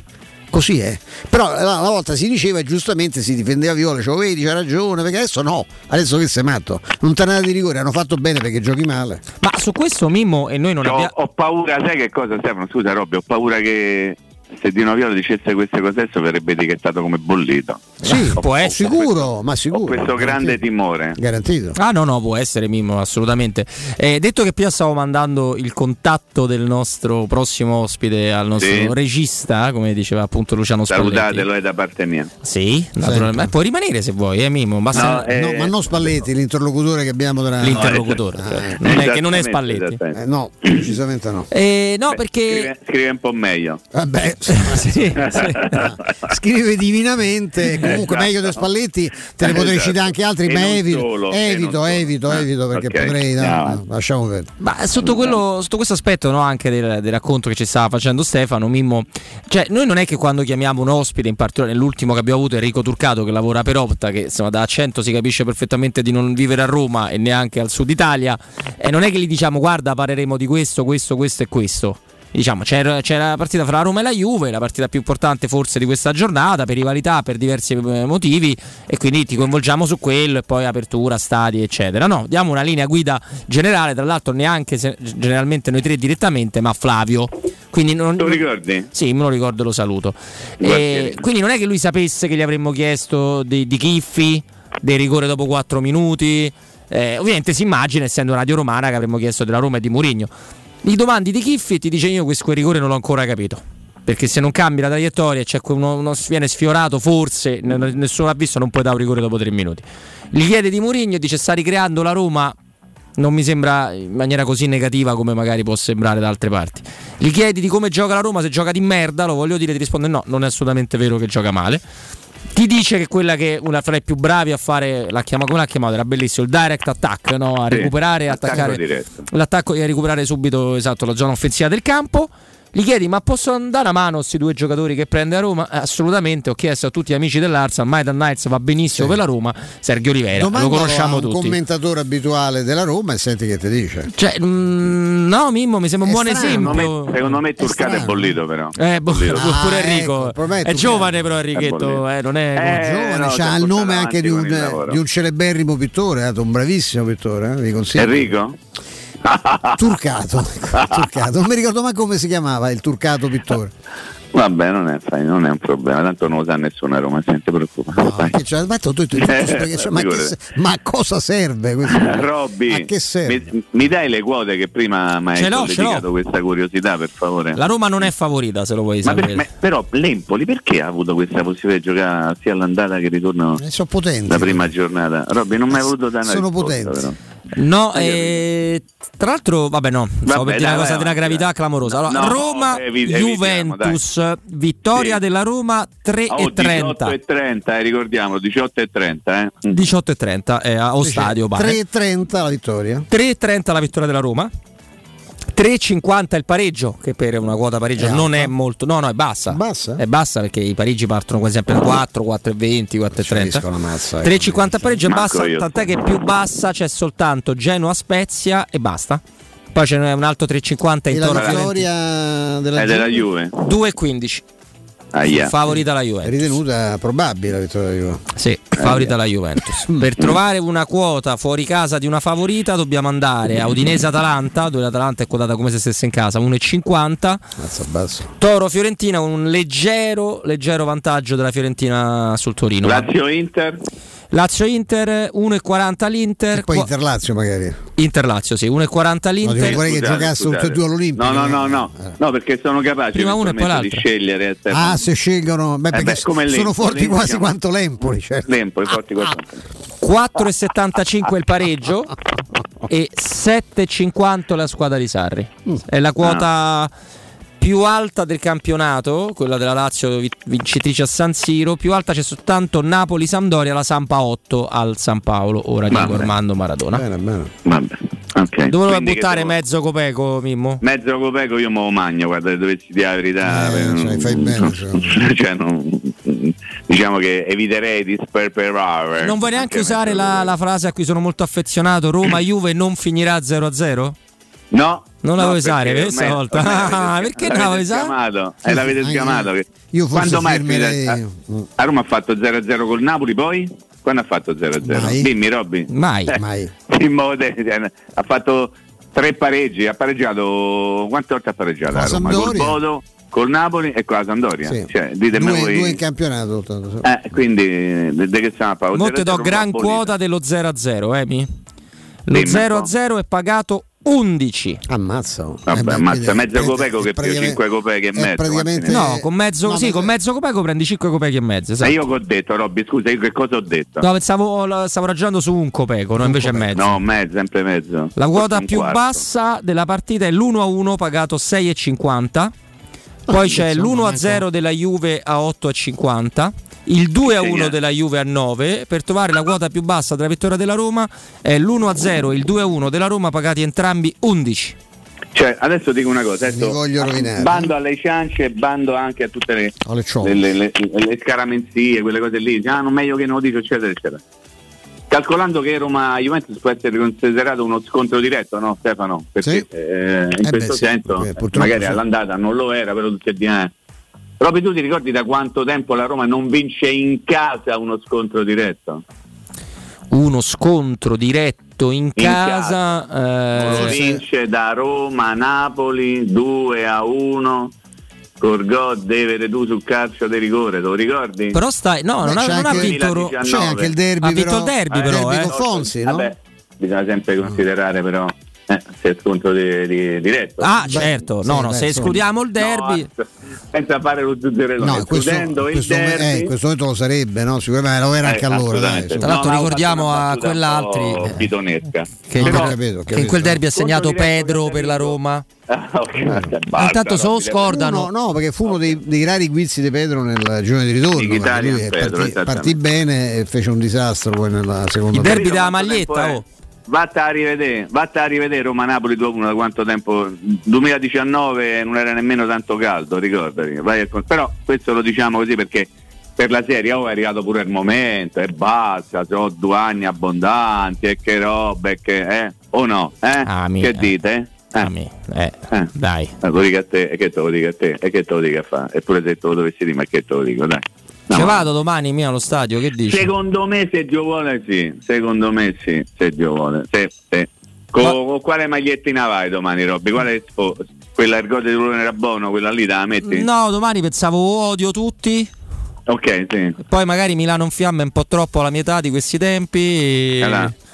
Eh, però insomma, domani ti, ti mando una fotina mentre vado. no? Ti Però Ti odio- quando ti sarà possibile Odio tutti tornare eh, odio tutti dovremmo fare proprio una, Cioè, io odio tutti, ho sottoscritto ASR. una felpa proprio collettiva da usare come divisa de- del, no, nostra no, Sì, gruppo di lavoro proprio- la facciamo mettere pure a coso pure a no, a Tassotti non lo so perché forse Gualtiero dovrebbe essere co- compreso in quelli odiati Ah, No. ok. No, poi Gualtiero è meglio se i regali felpe tutto. Con- tricolori. con l'unicorno. Robby, Robby, te Eh. voglio bene, non, non, non, non, non aizzare questo. No. questo felpe dibattito. multicolori diciamo dai Esatto. Ah. Allora, era il eh, 2 novembre del 2019 alle ore 15 all'undicesima Che t'ha detto giornata. Giusto, Roma-Napoli, 34.500 spettatori presenti. gol di? Gol di Zagnolo dopo 19 minuti, Sì. raddoppio di Veretù su calcio di Sì, rigore, sì, Milik chiaro. al 72esimo. Questa partita ha diverse, sì, ha diverse curiosità. Intanto che è stato parato rigore a Kolarov da parte di Meret Sì, è vero. e che è stato espulso al novantesimo Cetin. Voi ricordate Cetin? Sì. Sì, Per- tu ricordi che fece una grande espulsione però? Sì, perché che Perché- cosa fece? Perché lui si sacrificò per evitare che di fatto il Napoli andasse a fare gol con una semplicità imbarazzante. È vero, è vero. E al limite dell'aria buttò giù, se non ricordo male, proprio Milik e la Bravo. conseguente punizione eh. all'ultimo secondo di gioco, tutti a dire oddio, oddio, oddio, oddio, oddio, oddio, invece il boato che accompagnò Insigne, la palla alta sì, sulla però, punizione, no, credo che fosse addirittura Milik. il Era uscito. Insigne, Insigne era uscito. Eh. Non ha E- potuto fare il boh, tiro a boh, giro. Questo, e, que- di lì anche la famosa citazione sempre verdoniana questo Setin che si immola no? Esattamente, si immola, no? Si immola, Con le mani, con le mani giunte così, se? che si immola questo Cristo che si intorno a- immola questo Cristo che nasce Tra l'altro, nasce- per capire che tempi diversi c'era vabbè, Paolo Lopez in porta, Spinazzola, Cetin, Smalling e Kolarov, quindi Spinazzola a destra, eh, Mancini, Zaniolo, poi Under, Pastore, qui premiato con un ricor- lo 7, ricordi? Eh, fece una Sì, gran partita sì. Grande prestazione. Veretò poi Santon, Veretò, eh, Veretò. Attenzione a questo nome. Attenzione a questo nome. Sottolineato Veretò. Cluivert. Cluivert. Tu ricordi, Claire? Eh, ma ti ricordi Perotti poi entrò nella finale? Entrò Perotti e Edin Dzeko, c'è proprio tutto un altro. Allenatore del Napoli, attenzione. Allenatore del Napoli Carlo Ancelotti. Carletto. Attenzione, allenatore del Napoli. Carlo Ancelotti in panchina, il figlio Davide. Ah, ok, bravo, bravo Robby. Daviduccio c'era sì. Sono c'era Daviduccio. costretto sempre a sottolinearti qualche cosa. Per una Roma che era terza in classifica dopo questa vittoria. Ma dai. Sì, 22 punti dietro al- Allenatore? Paolo Fonseca. E quindi allora vedi che allora torna tutto, no? Eh, lo vedi? Che è reciproco. Eh, voi, voi volete negare l'evidenza, però è Eh, lo vedi che è evidente, no? reciproco? Poi vedremo il Eh, dai. finale sempre, perché poi Vabbè, direi adesso non con calma. che i con confronti calma. si dovrebbero fare così, per- no? È come dicevi. Alla fine dici, i cavalli si vedono in arrivo, dici Eh, te. sì, sì, lo, pure, No, Allegri, è pure Allegri lo dice spesso. Ma adesso onestamente eh, Turcato ha, ha toccato un argomento che mi interessa. Secondo voi chi, chi ha fallito di più? Ma ve lo dico adesso con grande siccome so che voi posso chiederla questa cosa. Mi, mi state ascoltando o state facendo gli zuzzurelloni? Stiamo facendo un po' gli gli zuzzurelloni. zuzzurelloni, Adesso, Mimmo. adesso Mimmo, guarda, faccio adesso una ti- foto live. Adesso ti segnaliamo e una ti cosa. segnaliamo su che cosa facciamo gli zuzzurelloni. Perché è una, cosa, che è una cosa che mi sento di poter condividere. Chi ha Insomma. più deluso fino adesso? Murigno, Allegri o Sarri? Sarri. Allegri. No, Allegri, Allegri. Allegri, Se devo essere ragazzi. seri, Allegri. Non scherziamo, eh? Cioè, Poi che per me Murigno analizzando ma- le rose, oh, Murigno, eh. Murigno, ma, mh, che potrei, potrei dire tante No, cose. Io più sento però e più dico che io sto con Murigno. Cioè, capito? Se devo scegliere, Sì, non posso sì, beh, sempre sì, con sì, Murigno. certo, Purtroppo certo, questo però. mi porterà sicuramente, io lo ammetto, lo riconosco, siccome io a differenza di tanti sono proprio un tifoso becero, io mi sarò portato naturalmente a stare sempre dalla parte di Murigno, anche quando magari Murigno se lo merita un po' di meno, perché eh, ci sono delle cose che io mi sentirei di rinfacciargli, ma le cancello tutte perché sento dire tali di quelle minchiate in malafede che non, eh, che non ce la faccio più e quindi sto sempre dalla parte di quelli che vengono, sono vittime di minchiate in malafede. La cosa bella poi è che a Murigno gliene frega niente, io ci sto male, a Murigno gliene frega niente perché poi ovviamente. Murigno, cioè, pensa di Giustamente, essersi un po' eh. preoccupati di di- di- di- di- questi- questi- eh, ma No, ma secondo me Mourinho si faceva so- sopra o addosso tutto quanto, il bene, il male, le critiche, gli elogi, perché in fondo credo che stiamo parlando di un allenatore più vincente della storia del calcio e probabilmente ci ha fatto anche il callo alle critiche, agli elogi.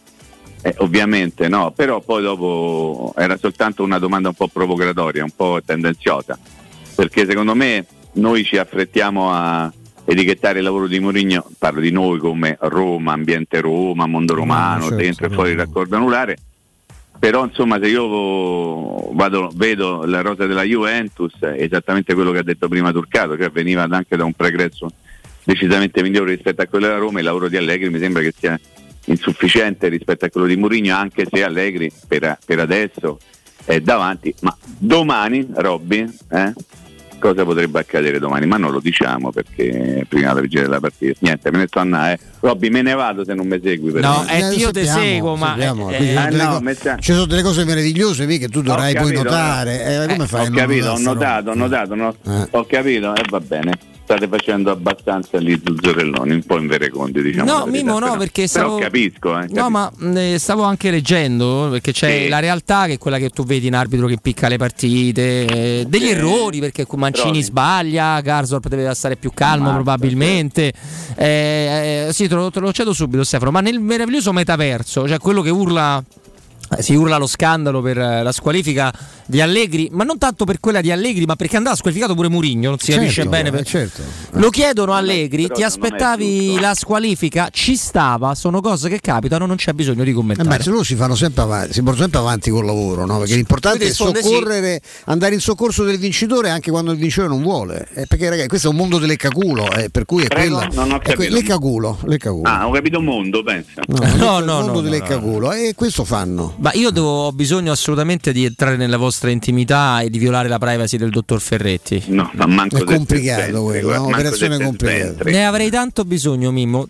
Che rapporto Sempre- avevate sempre con l'album dei calciatori Panini? Io, io cioè, lascia perdere, lascia perdere. Lascio perdere. Cioè, no, cioè, allora ti dico una cosa, no? Vai. Diciamo, ti riporta indietro di qualche annetto in cui diciamo esattamente n- n- non c'era molta possibilità di scialare, no?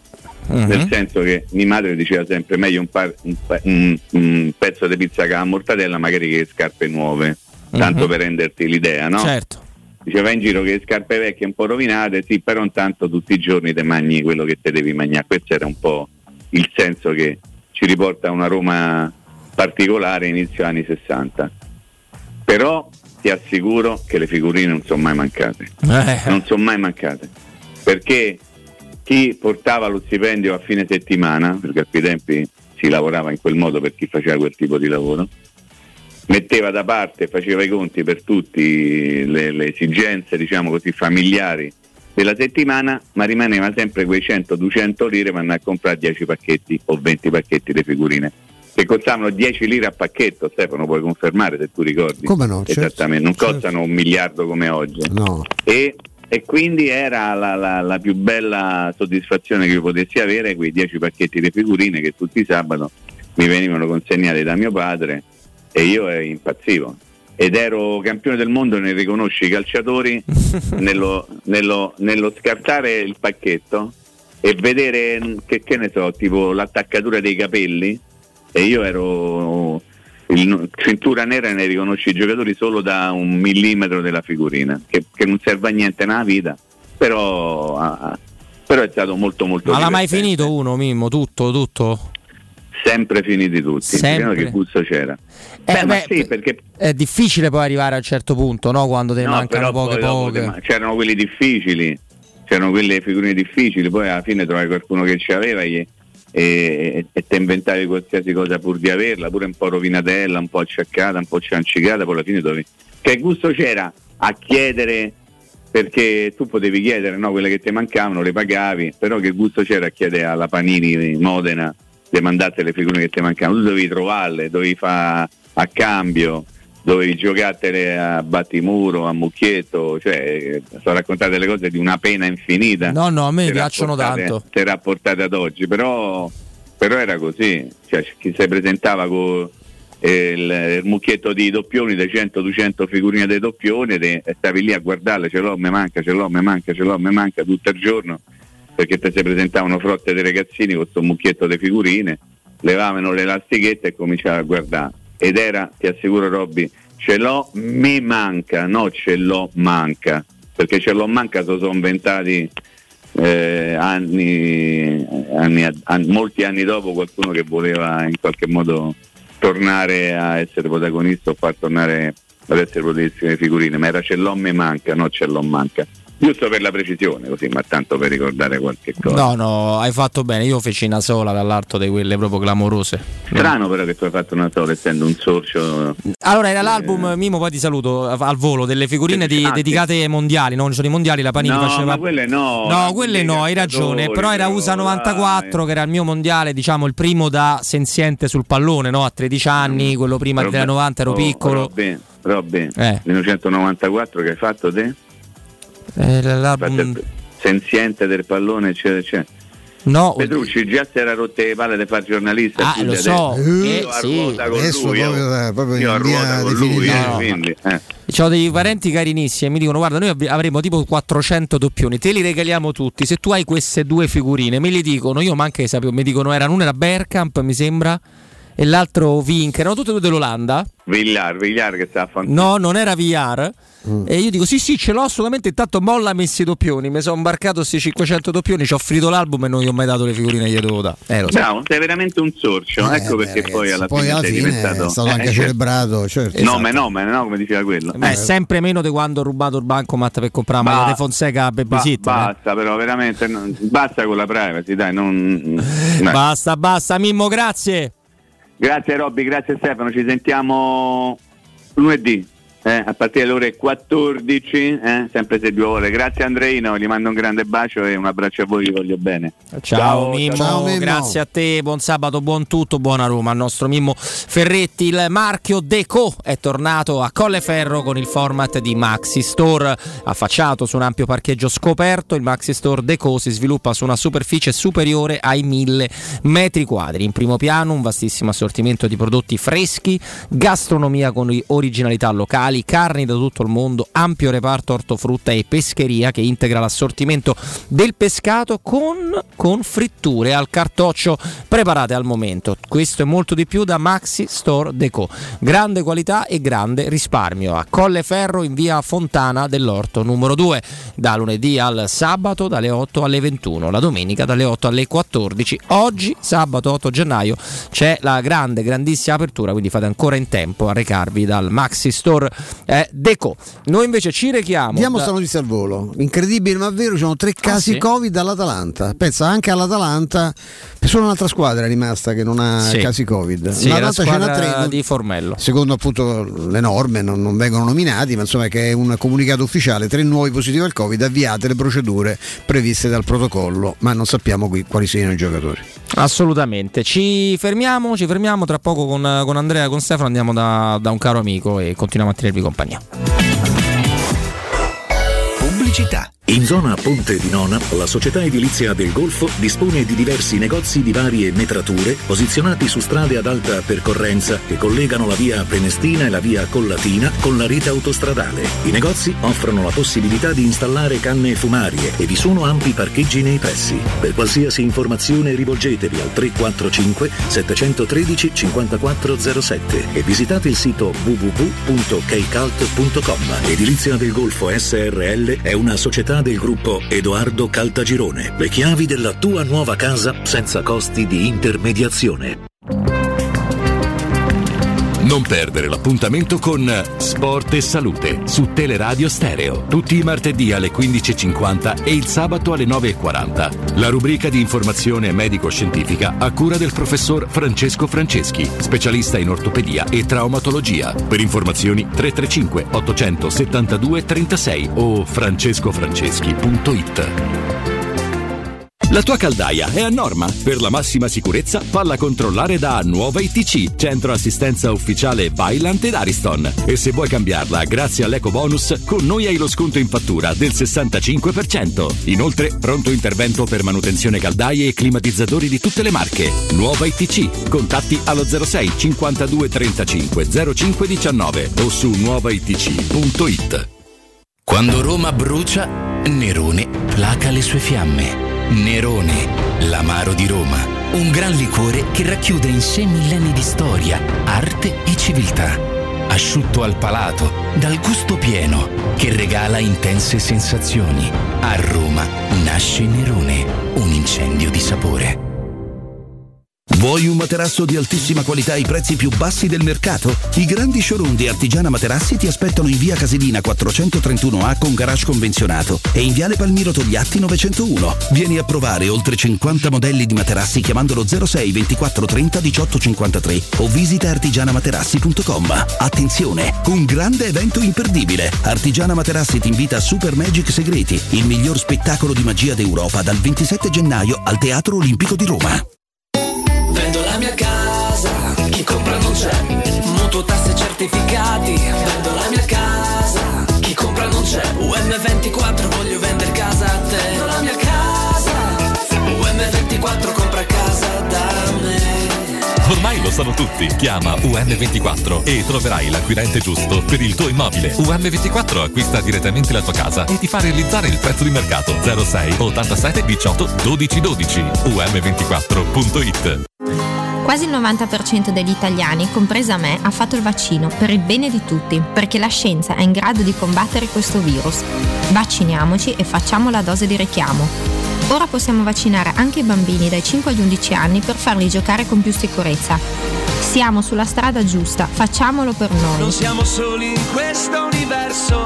Sono Tania Cagnotto e questa è una comunicazione del Ministero della Salute e della Presidenza del Consiglio dei Ministri, Dipartimento per l'informazione e l'editoria. Dal 1971 Striani rende la vostra casa bella e confortevole. Striani è porte da interno e corazzate, è infissi in alluminio, PVC e legno, è pergotende e tende da sole, è vetrate per esterno a pacchetto e scorrevoli, tutto con posa in opera qualificata. Striani è il top! A Roma in via Genzano 46, telefono 06 788 6672, striani.it e in promozione porta corazzata adunata con doppia serratura e video spioncino in 12 rate da 125 euro e inizia a pagare dopo 120 giorni. Teleradio Stereo 92.7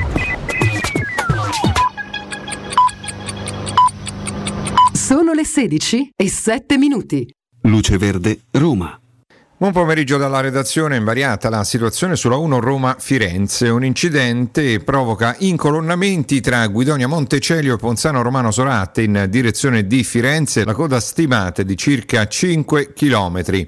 La circolazione sulla rete viaria cittadina si mantiene nel complesso regolare, nessuna segnalazione sul raccordo né sulle principali vie consolari. La polizia locale ci segnala invece un incidente all'Esquilino in via Bonarroti all'intersezione con via Ferruccio. Altro incidente al Tufano Tuffello in via dei Monti Lepini all'altezza di via Montemeta, incidente anche nei pressi di Morena lungo la via Nagnina all'altezza di via dell'Acqua Acetosa Nagnina. In corso uno sciopero tra il personale di Trenitalia e proclamato dalle organizzazioni sindacali Orsa e UGL. Le agitazioni scattate alle 9 si protrarranno sino alle 17. A rischio soprattutto i collegamenti regionali, ma non si escludono ripercussioni anche per i convogli a lunga percorrenza. Poiché lo sciopero si svolge fuori dalle fasce orarie di maggiore mobilità, non sono previsti i servizi minimi da assicurare. La programmazione di tutti i servizi si svolge quindi sulla base della disponibilità del personale. Questa notte le celebrazioni per i 122 anni della Società Sportiva Lazio. I sostenitori biancocelesti si ritroveranno in Prati, in Piazza della Libertà, dalle ore 23. Probabili ripercussioni per il traffico di zona. Per i dettagli di queste e di altre notizie potete consultare il sito roma.luceverde.it. Un servizio a cura dell'ACI e della Polizia Locale di Roma Capitale. Teleradio Stereo 92.7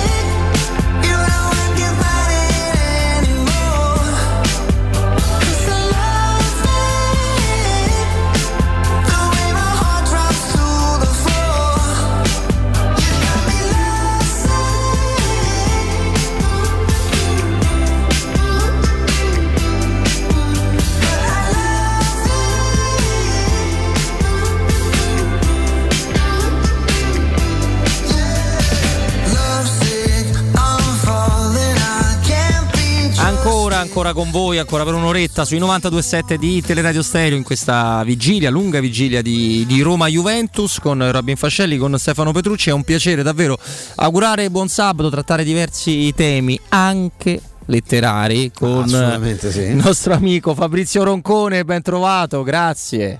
Ciao, buon pomeriggio a tutti, un abbraccio a voi, un saluto alla comunità di Teleradio Stereo. Grazie Fabrizio, grazie. È sempre un piacere, tra l'altro, in, eh, in queste analisi di, di- di rovesci, soprattutto arbitrali, sempre per quanto, per quanto ci riguarda, almeno per me, per Stefano, per Mimo, 4-5 punti minimo alla Roma mancano. Mancano nella teoria, poi non sai che svolgimento avrebbero avuto le partite, però intanto eh, proviamo a, provassero a darci, darci il nostro. Errori arbitrali che entrano evidentemente nella partita contro il Milan. Tu sei fra quelli, ti leggevo e ti cuoravo, Fabrizio, su Twitter che tenta comunque un attimo di isolare il percorso che vuole fare Murigno, le critiche molto, molto più su Roma che fuori. Prima abbiamo avuto un amico che tutto è tranne che romano, ha detto io non vedo questi disastri nella Roma, Murigno sta facendo una cosa completamente nuova. Certo è, qua nessuno si nasconde, magari qualche punto in più ce lo saremmo aspettati senza fare nessun tipo di, di lesa maestà, no Fabrizio? Sì, guarda, io appunto avevo fatto un tweet eh, ieri e poi vabbè, voglio commentarlo con voi, con Stefano in diretta perché è strepitoso, perché tu scrivi il cielo è azzurro, quindi come dire è una cosa no- cielo- oggi è una giornata serena, il cielo è azzurro. Ti risponde uno che dice ma che c'entra la cena? E dice, io non ho parlato di scena. cioè, la cosa straordinaria di Twitter eh, e dei social network è che sembrano, eh, come dire, frequentati da dei mattacchioni, eh, voglio essere generoso, perché è gente che sembra non capire quello che uno scrive, ma davvero sembra non capirlo, cioè qui non è un problema di polemizzare o meno, il problema è che alcuni sembrano proprio non capire eh, le cose più semplici. Vabbè, avevo aperto una parentesi e la chiudo. Eh, no, allora io se, riporto quello che ho scritto su, su, su Twitter. Se vuoi lo leggo, piccola- eh, Fabrizio, ce l'ho qua, eh, se vuoi. che è una piccola riflessione, diciamo che beh, io credo che eh, ci siano due piani di, di- di- di riflessione, no? di, di- di pensiero su quello che sta succedendo alla Roma in questo campionato. Allora, io quello che dico è che eh, c'è un dato, io credo, politico evidente. ehm, poi il calcio è bello perché se ne può parlare per ore, ma insomma eh, ognuno ha la sua idea legittima, però insomma, ci sono dei dati di fatto. Io credo che la Roma di quest'anno sia meno forte della Roma dell'anno scorso, ma lo è, mh, ripeto, nei fatti e nei nomi, perché io credo che eh, Adam sia destinato, me l'auguro e lo penso anche, a un grande futuro, a diventare un grande calciatore. Allo stato attuale tra Abram e Geco ci sono due categorie. Beh, mh, qualsiasi allenatore del pianeta vorrebbe avere Geco perché Geco è un allenatore in campo, fa giocare le squadre. Le- il- il- quello che sta facendo eh, Inzaghi alla- all'Inter è stato possibile perché ha avuto da subito Geco e la Roma l'anno scorso aveva Geco sia pure malmostoso, eh, sia pure ogni anno gli dicevano che doveva partire poi lo facevano rimanere, ma insomma aveva Geco, quest'anno ha Abram. L'anno scorso la Roma aveva Spinazzola, ricordo a tutti che la- l'Italia, la meravigliosa Italia di Mancini, poi su Mancini forse vale la pena aprire una piccola parentesi dopo, la meravigliosa Italia di Mancini smette di giocare un calcio molto bello agli europei e va avanti a colpi di calci di rigore nel momento in cui si fa male Spinazzola. Perché fino a quel momento l'Italia era una grande Italia perché c'era Spinazzola che spaccava le partite. E quindi l'anno scorso la Roma aveva Spinazzola e quest'anno c'ha Vigna. Qualcuno obietterà, la Roma quest'anno ha Zaniolo. Segnalo che Zaniolo torna da un lungo e grave infor- duplice infortunio. Segnalo che non è stato mai decisivo fino adesso. Questo ragazzo ci fa vedere delle fiammate, ci fa vedere dei flash di ciò che era e che noi ci auguriamo che potrà tornare ad essere. Ma Zaniolo oggi non fa la differenza in questa squadra. Aggiungo, e qui apro una piccola parentesi che riguarda anche Mancini, rifletterei su quello che ha detto Mancini alla Gazzetta dello Sport, e cioè che eh, Zaniolo non deve farsi bastare la bravura, ma deve giocare per la squadra. Questo in parte lo dice sempre appena può anche Murigno, cioè Zaniolo ogni tanto, cioè ogni tanto, quasi sempre prende il pallone Abbassa, la dire, abbassa il capoccione e prova a sfondare dei muri no? che inevitabilmente esatto. si alzano perché non è che Esatto. chi si scansa, non si scansa Esatto. nessuno. No? Do- dopo- dopodiché è vero che spesso va a, ba- a sbattere contro questi muri che gli arbitri Ah, no, gli- no, non- lì, lì c'è proprio una, è una, Ecco, è una eh, nuova eh, parte del regolamento, cioè i falli su Zagnolo non si fischiano. insomma. non si fischiano. È vero che lui non, non- non sta simpatico e questa è una- una- un'autentica ingiustizia, però diciamo, non è che possiamo dire che quest'anno Ro- la Roma gode di un grandissimo Zagnolo. Noi gol. speriamo che la Roma nei prossimi anni avrà un grandissimo Ha Zagnolo. un gol in camp- dobbiamo dire, i numeri poi hanno, non si fa- cioè un gol in campionato, insomma, quindi è chiaro che... Quindi la Roma dell'anno scorso era più forte della Roma di quest'anno. Voi direte l'anno scorso aveva un portiere e quest'anno ce n'ha un altro? Sì. Adesso io col portiere di quest'anno francamente grandi rimproveri non gli, non gli- non se ne- ma non è che è arrivato Buffon. Non è tornato Alison, dici ecco. Ecco, non è tornato Alisson, questo insomma, è un buon portiere, ma insomma non- non è straordinario. Dopodiché la Roma dell'anno scorso, che era più forte, questa di quest'anno, secondo me, nettamente meno forte. E questi sono i dati, diciamo, sui quali poi sì, vabbè, in tutto il calcio se ne può parlare per anni. eh, c'è qualcuno che ancora dice che, che, che, che, ne so, che Morfeo era più forte di Totti. Sai, il calcio è bello perché è vario, ognuno lo vede come gli pare, ma io penso che questo dato ci sia, cioè che la Roma di quest'anno è meno forte di quella dell'anno scorso. Quella dell'anno scorso è arrivata settima. Ok? Questo sono, è un dato tecnico, diciamo. Con i 4, 5 punti, 6 che ci hanno tolto, vorrei usare il verbo rubato perché il verbo forse in in italiano esistono i verbi e quindi si possono anche usare. Con i 4, 5, 6 punti che sono stati sottratti diciamo così, da un punto di vista calcistico illegale alla Roma, perché insomma, alcune cose sono state clamorose, la Roma oggi sarebbe quinta. Oh. Quindi, come dire, una squadra meno forte che addirittura starebbe meglio dell'anno scorso. Dopodiché questo è un piano di lettura. Poi c'è un altro piano di lettura che riguarda invece Murigno. Murigno, ce lo siamo già detti un'altra volta, forse un po' più velatamente, ma adesso forse è il caso di dirlo con più chiarezza. Mourinho eh, è un allenatore che ha per storia personale quella di aver allenato dei grandissimi club e nei grandissimi club ci sono dei grandissimi calciatori e lui è abituato a questo. Lui è abituato che se si volta trova in panchina otto nazionali. Il calcio di Mourinho, non scopro nulla, eh, sto dicendo cose che diciamo, oggettive. Il calcio di Mourinho, nessuno l'ha mai studiato. Qualcuno ha mai studiato la fase difensiva di Mourinho? A Coverciano qualcuno ha mai studiato gli, gli schemi d'attacco di Mourinho? Mai nessuno. Per la semplice ragione che Mourinho è uno che fa giocare le sue squadre sulla forza fisica e mentale. Avendo a disposizione dei campioni, se tu al Anche campione- con una grande tecnica, certo, ovviamente, però se- lo schema è il tuo, certo. se, se tu a disposizione hai uno con due piedi meravigliosi, gli, gli- gli lavori un po' la testa e gli dici che è fortissimo e questo è pure alto 1,90 Eh, certo. eh, non ci sono schemi. No. Il calcio di Mourinho è sempre stato questo. Allora, hai preso Mourinho, devi dargli una squadra adeguata. Perché se tu hai preso Mourinho e legittimamente tu Roma, tu Friedkin pensi, io dico legittimamente perché noi veniamo da quel disastro che non voglio neanche nominare che ha preceduto i, i, i Friedkin. Se tu vieni qui e hai un progetto di crescita della società, del gruppo squadra, programmato in tre anni, forse quattro, eh, vuoi, vuoi avere i conti in regola, eh, vuoi fare degli acquisti mirati, non ti vuoi sbilanciare, non vuoi che la Guardia di Finanza venga a controllarti i conti come stanno facendo in altri club. Giusto, e io da romanista sottoscrivo, però hai sbagliato allenatore.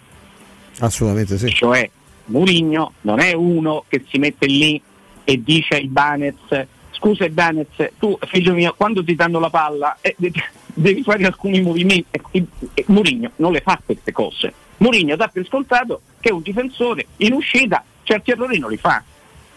E non potete pensare che Mourinho cambia a 58 anni. E Mourinho è così.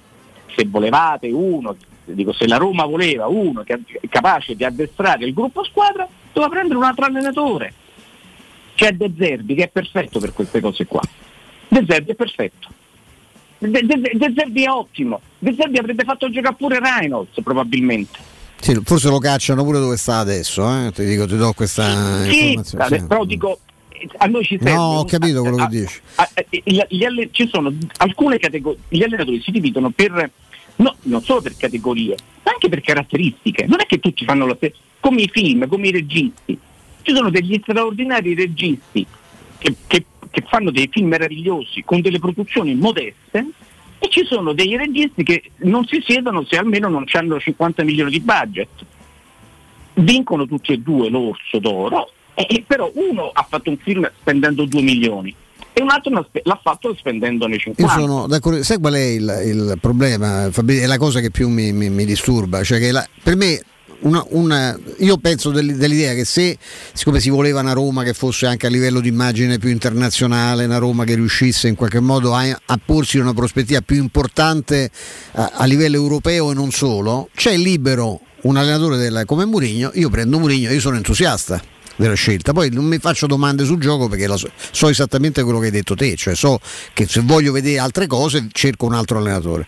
Quello che, che mi fa impazzire è che gli ispiratori no, di, di quello che è diventato un pensiero molto, molto diffuso sostengono che i Fritkin, non capendo una fava eh, di pallone, si sono fatti abbindolare dal nome di un bollito, di uno finito perché sta- questa è la definizione, perché a Roma è così, eh? cioè a Roma tu arrivi e tu diventi un, come Varchi Trigoria diventi immediatamente un deficiente, ma dentro la raccordo anulare, eh? poi ci lamentiamo del fatto che fuori ci gua- è da dentro, è da Roma che, che parte il problema. Hanno preso sto bollito perché si sono infatti affasc- affascinare e abbindolare da un nome che è, che è una scatola vuota perché tanto non avendo loro un progetto ma volendo gettare anche fumo negli occhi, gli, abbindol- gli abbindola- gli abbindolati hanno anche abbindolato a loro volta no, il, il pubblico cioè. e, da, e da questo discende tutto, cioè, quindi qualunque cosa accada se succede, succede perché vabbè la Roma magari è stata un po' fortunata, c'è stata. eh. Se non succede è perché Mourinho è bollito, che cosa ti volevi aspettare di più? E conta poco l'arbitro, perché abbiamo letto ai noi anche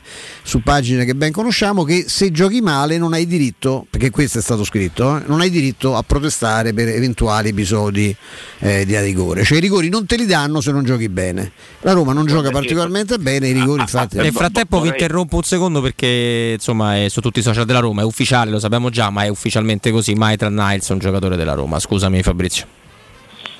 Sì, non è che mi è andato via il fiato. Eh. No, credo di no. No, questo no. Però ti garantisco che puoi stare abbastanza tranquillo però. Buon giocatore. Che in una rosa siamo No, no, beh, vabbè, ma tu eh, cioè, l'altra volta l'abbiamo detto, no? Cioè, qui eh, io abito qui eh, diciamo a Porta Latina, qui in zona Porta Latina ce ne saranno almeno 50 che giocano meglio di Reynolds, quindi diciamo, non era difficile trovare uno meglio. non era difficile trovare No, uno no, No, eh, io sono d'accordo con quello che dici tu. Aggiungo anche, senti che ti dico una provocazione, ammesso e non concesso, ammesso e non concesso che loro eh, che, che i Friedkin abbiano voluto prendere, diciamo così, Mourinho sapendo di non potergli assicurare una squadra alle quali lui è abituato, un genere di squadre di squadra alle quali lui è abituato.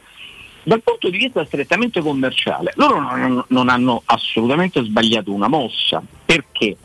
Perché la Roma fino all'arrivo di Mourinho, cioè fino all'anno scorso di Fonseca, con Fonseca, era una squadra completamente fuori dall'orizzonte, dalla grandeur internazionale, perché noi dopo la, la meravigliosa eh, stagione che ci portò quella, quella stupenda partita col Barcellona di Champions, quella chiusura di Champions, noi eravamo usciti dal grande giro internazionale come nome, come marchio, come Roma, non esistevamo. Eh, In, in- in due o tre anni, devo dire in modo abbastanza clamoroso, perché insomma in genere le scuole hanno delle flessioni, però insomma, non così repentine, così. eravamo usciti completamente dalle titolazioni dei giornali internazionali, non- nessuno si interessava più della Roma. L'arrivo di Murigno ha un costo, devo dire, assolutamente ragionevole, perché se ho capito bene Murigno sta sugli 8 milioni, 9 col bonus, non lo so, insomma è una cifra Anche che un, po me- alle- anche un po' meno. forse anche un po' meno, quindi per un allenatore di quel livello stiamo parlando di cifre assolutamente ragionevoli. Beh, con l'esborso di, in un anno di 7-8 milioni, i Freddico sono riusciti a riportare la Roma, il marchio Roma, il nome Roma, nei- nelle pagine sportive di tutti i giornali del mondo. E questo perché la Roma è allenata da Mourinho. Quindi se ne vogliamo fare una questione strettamente commerciale, mercantile, l'operazione è perfettamente riuscita. Perché con, ot- con 7 milioni, 8 milioni di euro, tu non c'è manco una campagna mm, mm, in Italia pubblicitaria. Certo. Invece, con un colpo solo, tu hai preso un Murigno che ti ha portato più notorietà se avessi vinto l'Europa League. Guardate, non c'è paragone. Prendi Murigno, finisci con un rimbalzo continuo, continuo ogni settimana, ogni mese sui giornali, molto più che se avessi vinto un'Europa League. Quindi dal punto di vista commerciale e mercantile l'operazione dei, dei Friedkin è, è- è già perfettamente riuscita perché la Roma è ritornata ad essere un club di rango internazionale. Il punto è sportivo, è tecnico. Cioè, adesso noi che cosa facciamo? Do- verso dove andiamo? Perché è chiaro che per esempio uno come Sergio Oliveira comincia ad essere, comincia ad essere una tipologia di calciatore di, di quelli ai quali è abituato Mourinho. Mourinho è abituato a quelli, non a Villar. No. Mourinho è abituato a quelli, non a, a, a Diavarà.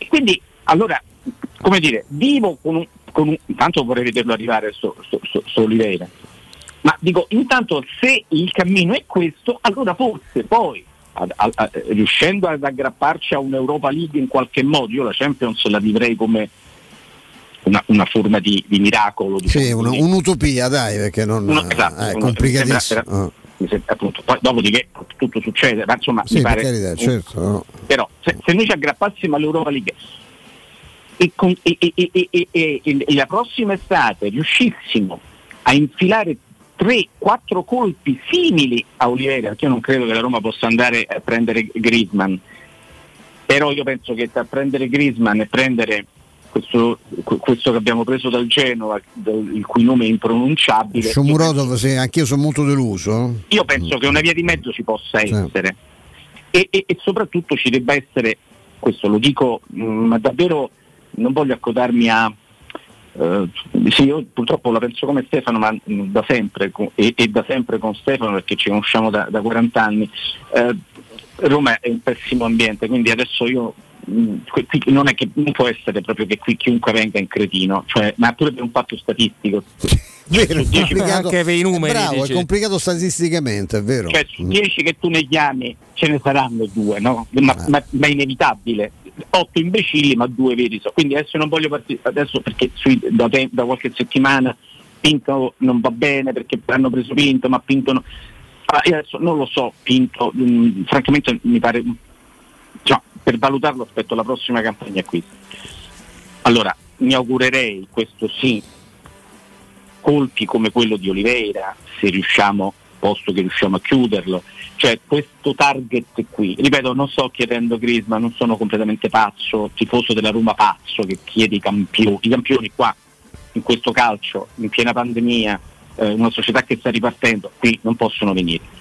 Però io penso che ci sia una via di mezzo tra Grisman e, e- e- questo che io dico sempre questo russo che viene dal Genoa perché mi sembra emblematico perché è stato pagato 18 milioni ne abbiamo dati 8 per Reynolds.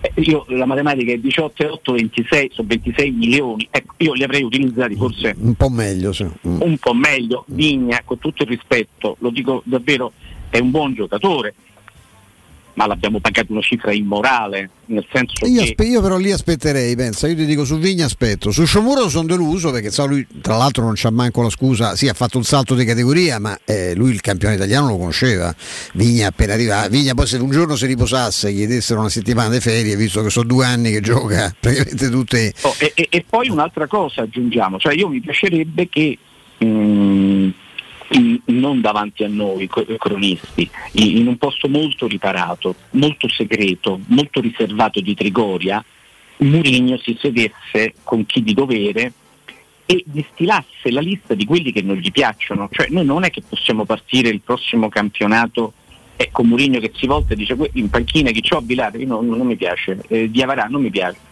Cioè, Ti posso garantire che la già fa, è pronta la lista. Eh, È bella pronta, sì, bella da- calda. Anche da tempo. Pe- però parli- parliamone adesso. Ah sì sì, no, no, ma... eh, Cioè, a, a- a giugno arriviamo dicendo io voglio questo, perché adesso la dico lì, no? Io adesso sto sentendo eh, eh, Villar Be- Vesino del non so se è ancora attuale come possibilità di scambio. Nei, nei giorni scorsi c'era, no? Villar per Vesino de- dell'Inter. Allora io dico che è chiaro che se a Mourinho tu dai un centrocampo con eh, Veretù e Cristante, eh, Sergio Oliveira e Vesino, secondo me è, una- è un centrocampo più forte di quello che c'hai oggi. ah, non c'è dubbio.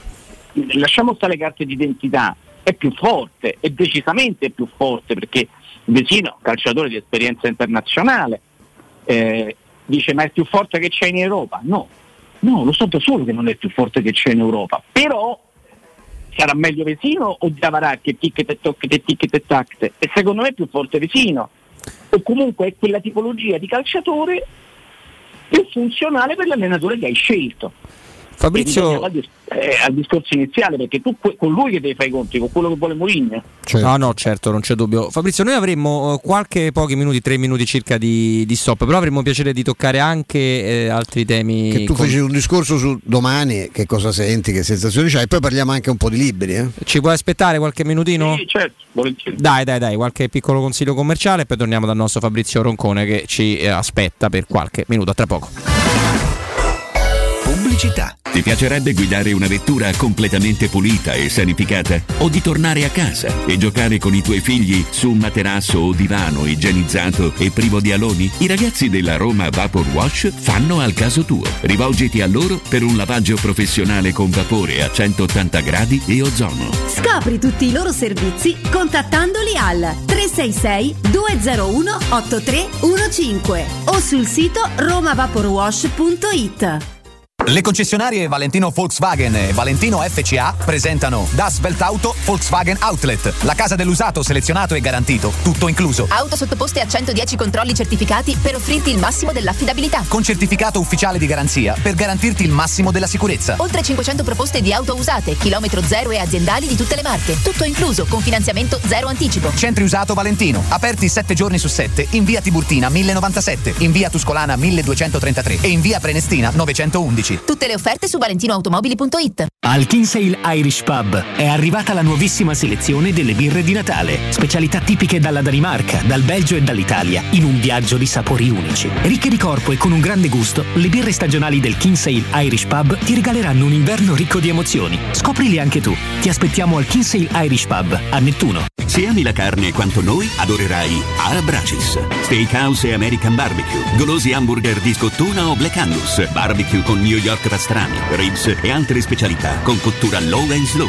Un'accuratissima selezione di carni di altissima qualità da tutto il mondo e primi romani fatti in casa. Arabracis. In via Cassia 1837. Info allo 06 80 07 1142. Arabracis. Il tempio della carne a Roma. Nel centro di Ostia, in una zona commerciale ad alta percorrenza, la società SIPA dispone di negozi di varie metrature, locali liberi e disponibili da subito, adatti a qualsiasi tipo di attività, in una posizione privilegiata e centrale. La zona signorile, la collocazione commerciale e gli ampi parcheggi nei pressi rendono questo immobile un ottimo investimento. Per qualsiasi informazione rivolgetevi al 345 713 5407 e visitate il sito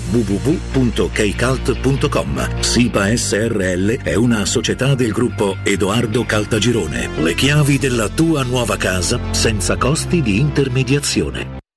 Edgar Trasporti, trasporti internazionali, spedizioni via mare, via aerea, via terra, pratiche doganali import-export, magazzino doganale, deposito IVA. Edgar Trasporti è il tuo partner strategico perché ti accompagna e ti supporta in tutto il processo di spedizione. Edgar Trasporti si trova a Commerce City dietro la nuova Fiera di Roma. Telefono 06 65 00 42 25. edgartrasporti.com il 75 anniversario, Paoletti vi copre di regali. Acquistando una parete living, vi regaliamo un grande armadio a sei ante oppure un tavolo allungabile ingresso e porcellanato. Voi invece regalatevi una visita alla Paoletti. Vi aspettiamo in via Pieve Torina 80, uscita Tiburtina del Gra e in via Tiburtina 606 o paolettimobili.it. Wow, ti sei fatto l'auto nuova? No, ho rimesso a nuovo l'auto con la carrozzeria De Bonis. Riparazioni anche con ritiro e consegna del veicolo a domicilio. Verniciature, ricariche aria condizionata, meccanica, noleggio autovetture, elettrauto, pneumatici, soccorso stradale, vettura di cortesia e convenzioni con le maggiori compagnie assicurative. Carrozzeria De Bonis SRL, in via Zoe Fontana 212, uscita 13 Tiburtina del Raccordo. Teleradio Stereo 927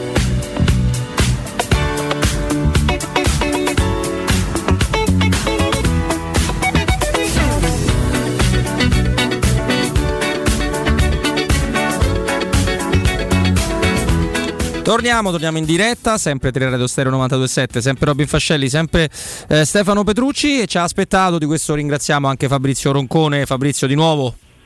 Ciao, eccomi.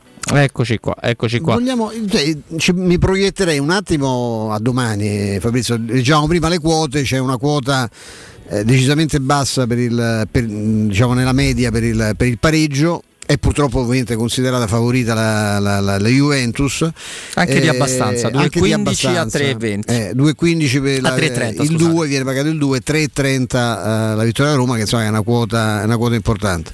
E tu che, eh, che partita pensi che sarà, fermo restando che c'è, c'è la spada di Damocle, mh, noi cose le sappiamo ma non, non- non ci va di dirle e non è manco corretto farlo, poi ci sarà qualche fenomeno che farà eh, no, il cacciatore di scoop, ci sono dei, mh, dei problemi per quanto riguarda il giro di tamponi che è stato effettuato, hai visto che l'Atalanta ha tre casi e, purtroppo insomma eh, la Roma non... Uno anche la Roma, no? Uno anche la Roma, sì, e, che di cui non si fa l'identità, ma insomma voglio dire... eh, Pare sia un titolare. è un titolare, è un titolare. E, e poi c'è Massa, col quale credo che sono tre anni che si perda.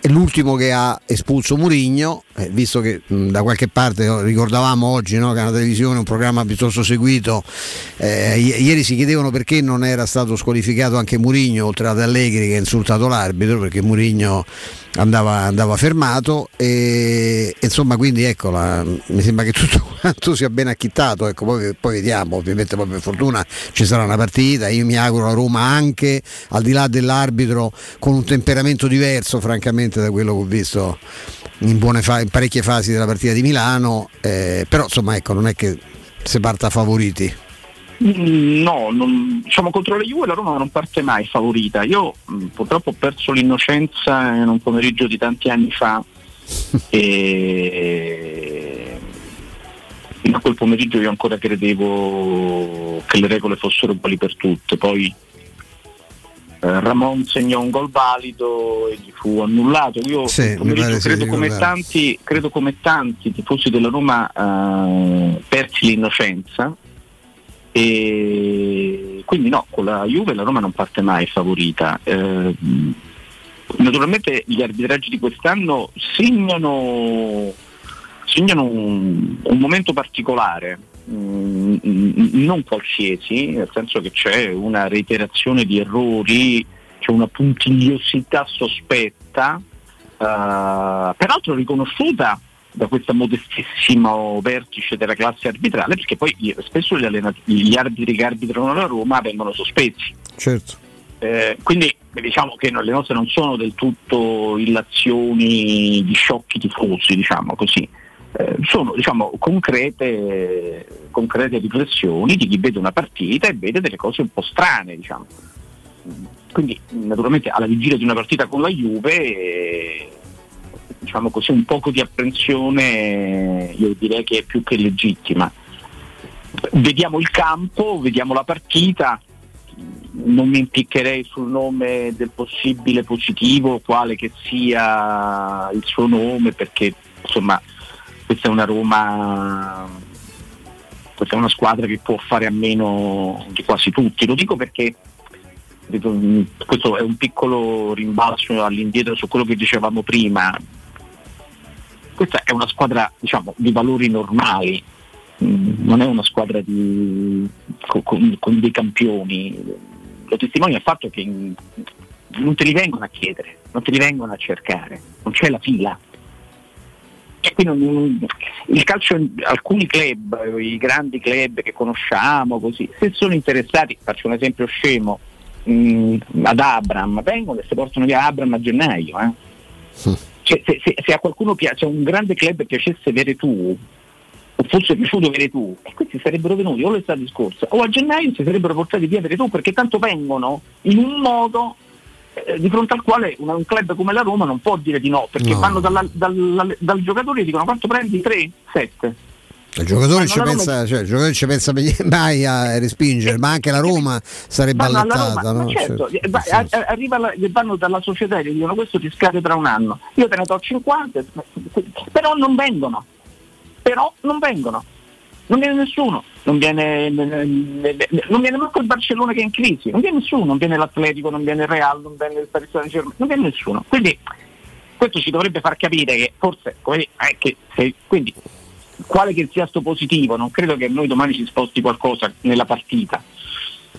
È una partita complicata. Uno solo, spo- uno solo credimi sposterebbe in questo momento, lo posso anche nominare, tanto non è lui, e sarebbe Rui Patrizio. Perché se si ferma Rui Patrizio e tu giochi con Boer o Mastro, Mastro come si Mastro chiama? Mastro Antonio. è Insomma, Abram che- pure. Che è un, pro- Abram che è un anche. problema. E anche Abram Anche forse Abram. perché devi giocare Sì, con perché non Sciomuro, c'è. eh, non è proprio Basta, un, sai. un ragazzino Felix. Però ecco diciamo più di tutti Rui Patrizio perché Ti converrebbe... ha ragione Allegri quando dice che è un mezzo spareggio, perché è chiaro che eh, Eh certo, è vero. insomma queste cominciano ad essere partite che come dire, il girone di ritorno co- comincia a essere una cosa seria, nel senso che eh, se, se- se- se domani vinci prendi tre punti che possono portarti verso, verso l'Europa League. Quindi è una partita complicata perché la Juve tradizionalmente per la questione degli arbitraggi di nuovo in, in- in serie negativa e vediamo, poi mi pare che insomma l'attenzione sia anche molto in queste ore su, su quello che sta succedendo perché Sì. io, cre- io credo che andremo, vi dicono da Palazzo Chigi che andremo eh, a- quasi sicuramente a stadi, a stadi chiusi. Eh, forse va- faranno un passaggio sui cinque- su una capienza da 5.000 e poi c'è il rischio concreto che perché il picco è previsto per la fine di gennaio. Il picco, il picco dei contagi.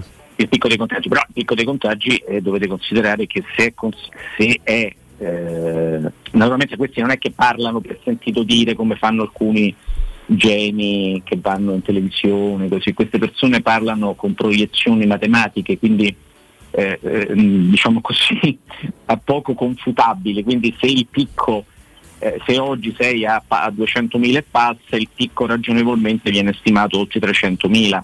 Sai, con oltre 300.000 è complicato tenere gli stadi aperti, è, è- è complicato anche eh, cincischiare sull'elezione del capo dello Stato, cioè succede- con, que- con il picco a fine, a fine gennaio diventa- di- di- diventa diventano complicate tante cose, non solo il calcio, cioè si complica la vita di un paese intero Ah, non c'è dubbio. perché poi la moltiplicazione de- dei, diciamo, dei- dei contagiati, sia pure quelli che sono vaccinati non rischiano evidentemente la pelle, però rischiano comunque di, di dover andare, eh, di essere in quarantena, quindi si ferma un pezzo di paese, si, ferma un pezzo- si fermerebbe un pezzo di, di- di economia. Questi cretini che non si sono vaccinati eh, rischiano di finire nelle terapie intensive e, e- e- e quindi in diffico- andrebbero in difficoltà gli, gli- gli ospedali. Mm, Peraltro fammi dire una cosa perché la voglio dire e la dico in qualsiasi posto posso ripeterla. Mm, Questi, che, eh, questi imbecilli che si ostinano, questi Novax, eh, che si ostinano a non vaccinarsi, per me potrebbero suicidarsi tranquillamente, diciamo dal mio punto di vista, perché è finito il tempo della persuasione della- e- e- e dell'ascolto, eh, perché ormai è chiaro che chi è vaccinato si contagia ma non finisce in terapia intensiva. Il problema di questi che invece non si sono vaccinati e finiscono in terapia intensiva è che tolgono il posto di terapia intensiva a delle persone che invece avrebbero bisogno della, tera- della terapia intensiva per essere operate. Cioè ci sono centinaia di migliaia, e io ripeto centinaia di migliaia di persone in Italia che aspettano di essere operate di avere salva la vita, a volte salva, a volte no, ma che per essere operate hanno bisogno di avere a disposizione terapia, un posto in terapia intensiva, perché ci sono una serie di interventi molto delicati che prevedono la necessità di un passaggio in terapia intensiva dopo nel post operatorio, che può essere di un giorno, che può essere di due giorni. L'intervento non si fa se l'equipe non sa di poter eventualmente portare in terapia intensiva il malato. Il malato, certo. E ci sono centinaia di migliaia di interventi che vengono rimandati. E vengono rimandati perché le terapie intensive sono, cominciano ad essere di nuovo piene. E le terapie intensive cominciano ad essere di nuovo piene perché su 10 persone che ci sono, 8 sono Novax. E allora- le- le da- I dati abbiamo anche letto Sì, quelli dell'Istituto Superiore della Sanità sì, sì, sono, abbiamo dati. 1 a 23. sono inconfutabili. 1 a 23. Eh, la percentuale è 1 a 23. È 1 a un 23. vaccinato Scusate questa, scusate questa digressione, ma purtroppo, come dice No, figurati. chi parla solo di calcio non capisce, non capisce di calcio. No. Però Ecco. Fabrizio abbiamo 5 minuti, 4 che vorremmo utilizzare in Sì, modo un po' utilizzare diverso. per fare un, eh, un regalo agli, agli ascoltatori, visto insomma Natale è passato, però insomma eh, fare una puntata in, in libreria è sempre cosa buona e giusta. In settimana, credo di aver capito bene, esce Giovedì dovrebbe essere. giovedì un eh, nuovo tuo libro, un altro libro giallo dopo La paura ti trova, no? Eh, Che è di 3-4 anni fa? 2019. Io, Del, del 2016. sì. Ah, quindi sì. io nella mia vita da uccello migratore anche per quanto riguarda le case mi ricordo che l'ho letto in una casa dove non sto più quindi faccio il conto sul- sui contratti d'affitto e, mh, ecco questo si chiamerà Non farmi male è edito da un editore straordinario la Marsiglio Editori che tra l'altro ha una tradizione consolidata ad esempio nel mondo del giallo, del giallo svedese è la, è la casa editrice di Stig Larsson eh, della Maclund eh, di Camilla Lackberg di autrici e autori eh, straordinari di, di- di quel paese che ha una produzione Clamorosa. fantastica di gialli e ehm, io so che ho letto già io ho letto La paura di Trovo ho letto eh, ovviamente Peccati immortali eh, fatto con, con Aldo Cazzullo eccetera voglio leggere di corsa non farmi male so la trama l'ho letta da- insomma, dalle- da- su internet però vorrei che tu ce ne parlassi Fabrizio Eh, beh, eh, eh, vabbè, intanto grazie di, questa- di questo regalo che mi fate. eh, no no ce l'hai fatto tu a noi regalo dai. Grazie, Eh. g- grazie per poterne parlare alla comunità di Teleradio Stereo di cui faccio ovviamente parte perché vi ascolto. no, io poi ho, ho il piccolo privilegio in virtù della- dell'amicizia che ci lega di poter parlare, eh, ma eh, diciamo sono un vostro ascoltatore, quindi grazie di questo regalo. Sì, esce giovedì per Marsilio questo giallo che, il cui titolo è Non farmi male. E il protagonista è questo ex giornalista che ha cambiato vita e si è aperto una vineria dietro Campo dei Fiori. Eh, ottima idea eh, Buona idea, Fabrizio, non ci eh, no, dispiace. eh, diciamo, questo è un destino diciamo, che, che che, che ci riguardi diciamo, prima o poi. E- ed è, ed è, eh, stavolta è, è sparita una ragazza eh, a Capalbio e, e lui, ma naturalmente è una ragazza romana, e quindi eh, comincia la caccia alla ricerca di questa ragazza eh, a Roma. E, e- la mia idea è questa, è quella di ehm, il giallo a me interessa anche serve diciamo come scamotage per raccontare un po' Roma.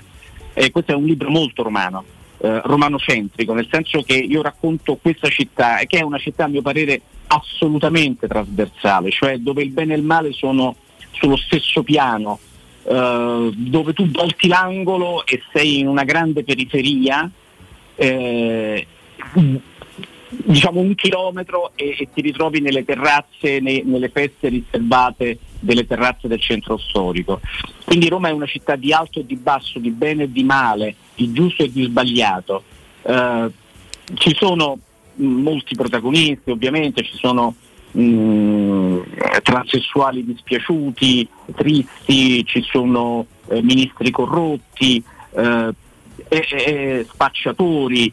eh, insomma è, è- è- è- la Roma che noi attraversiamo tutti i giorni, che noi viviamo.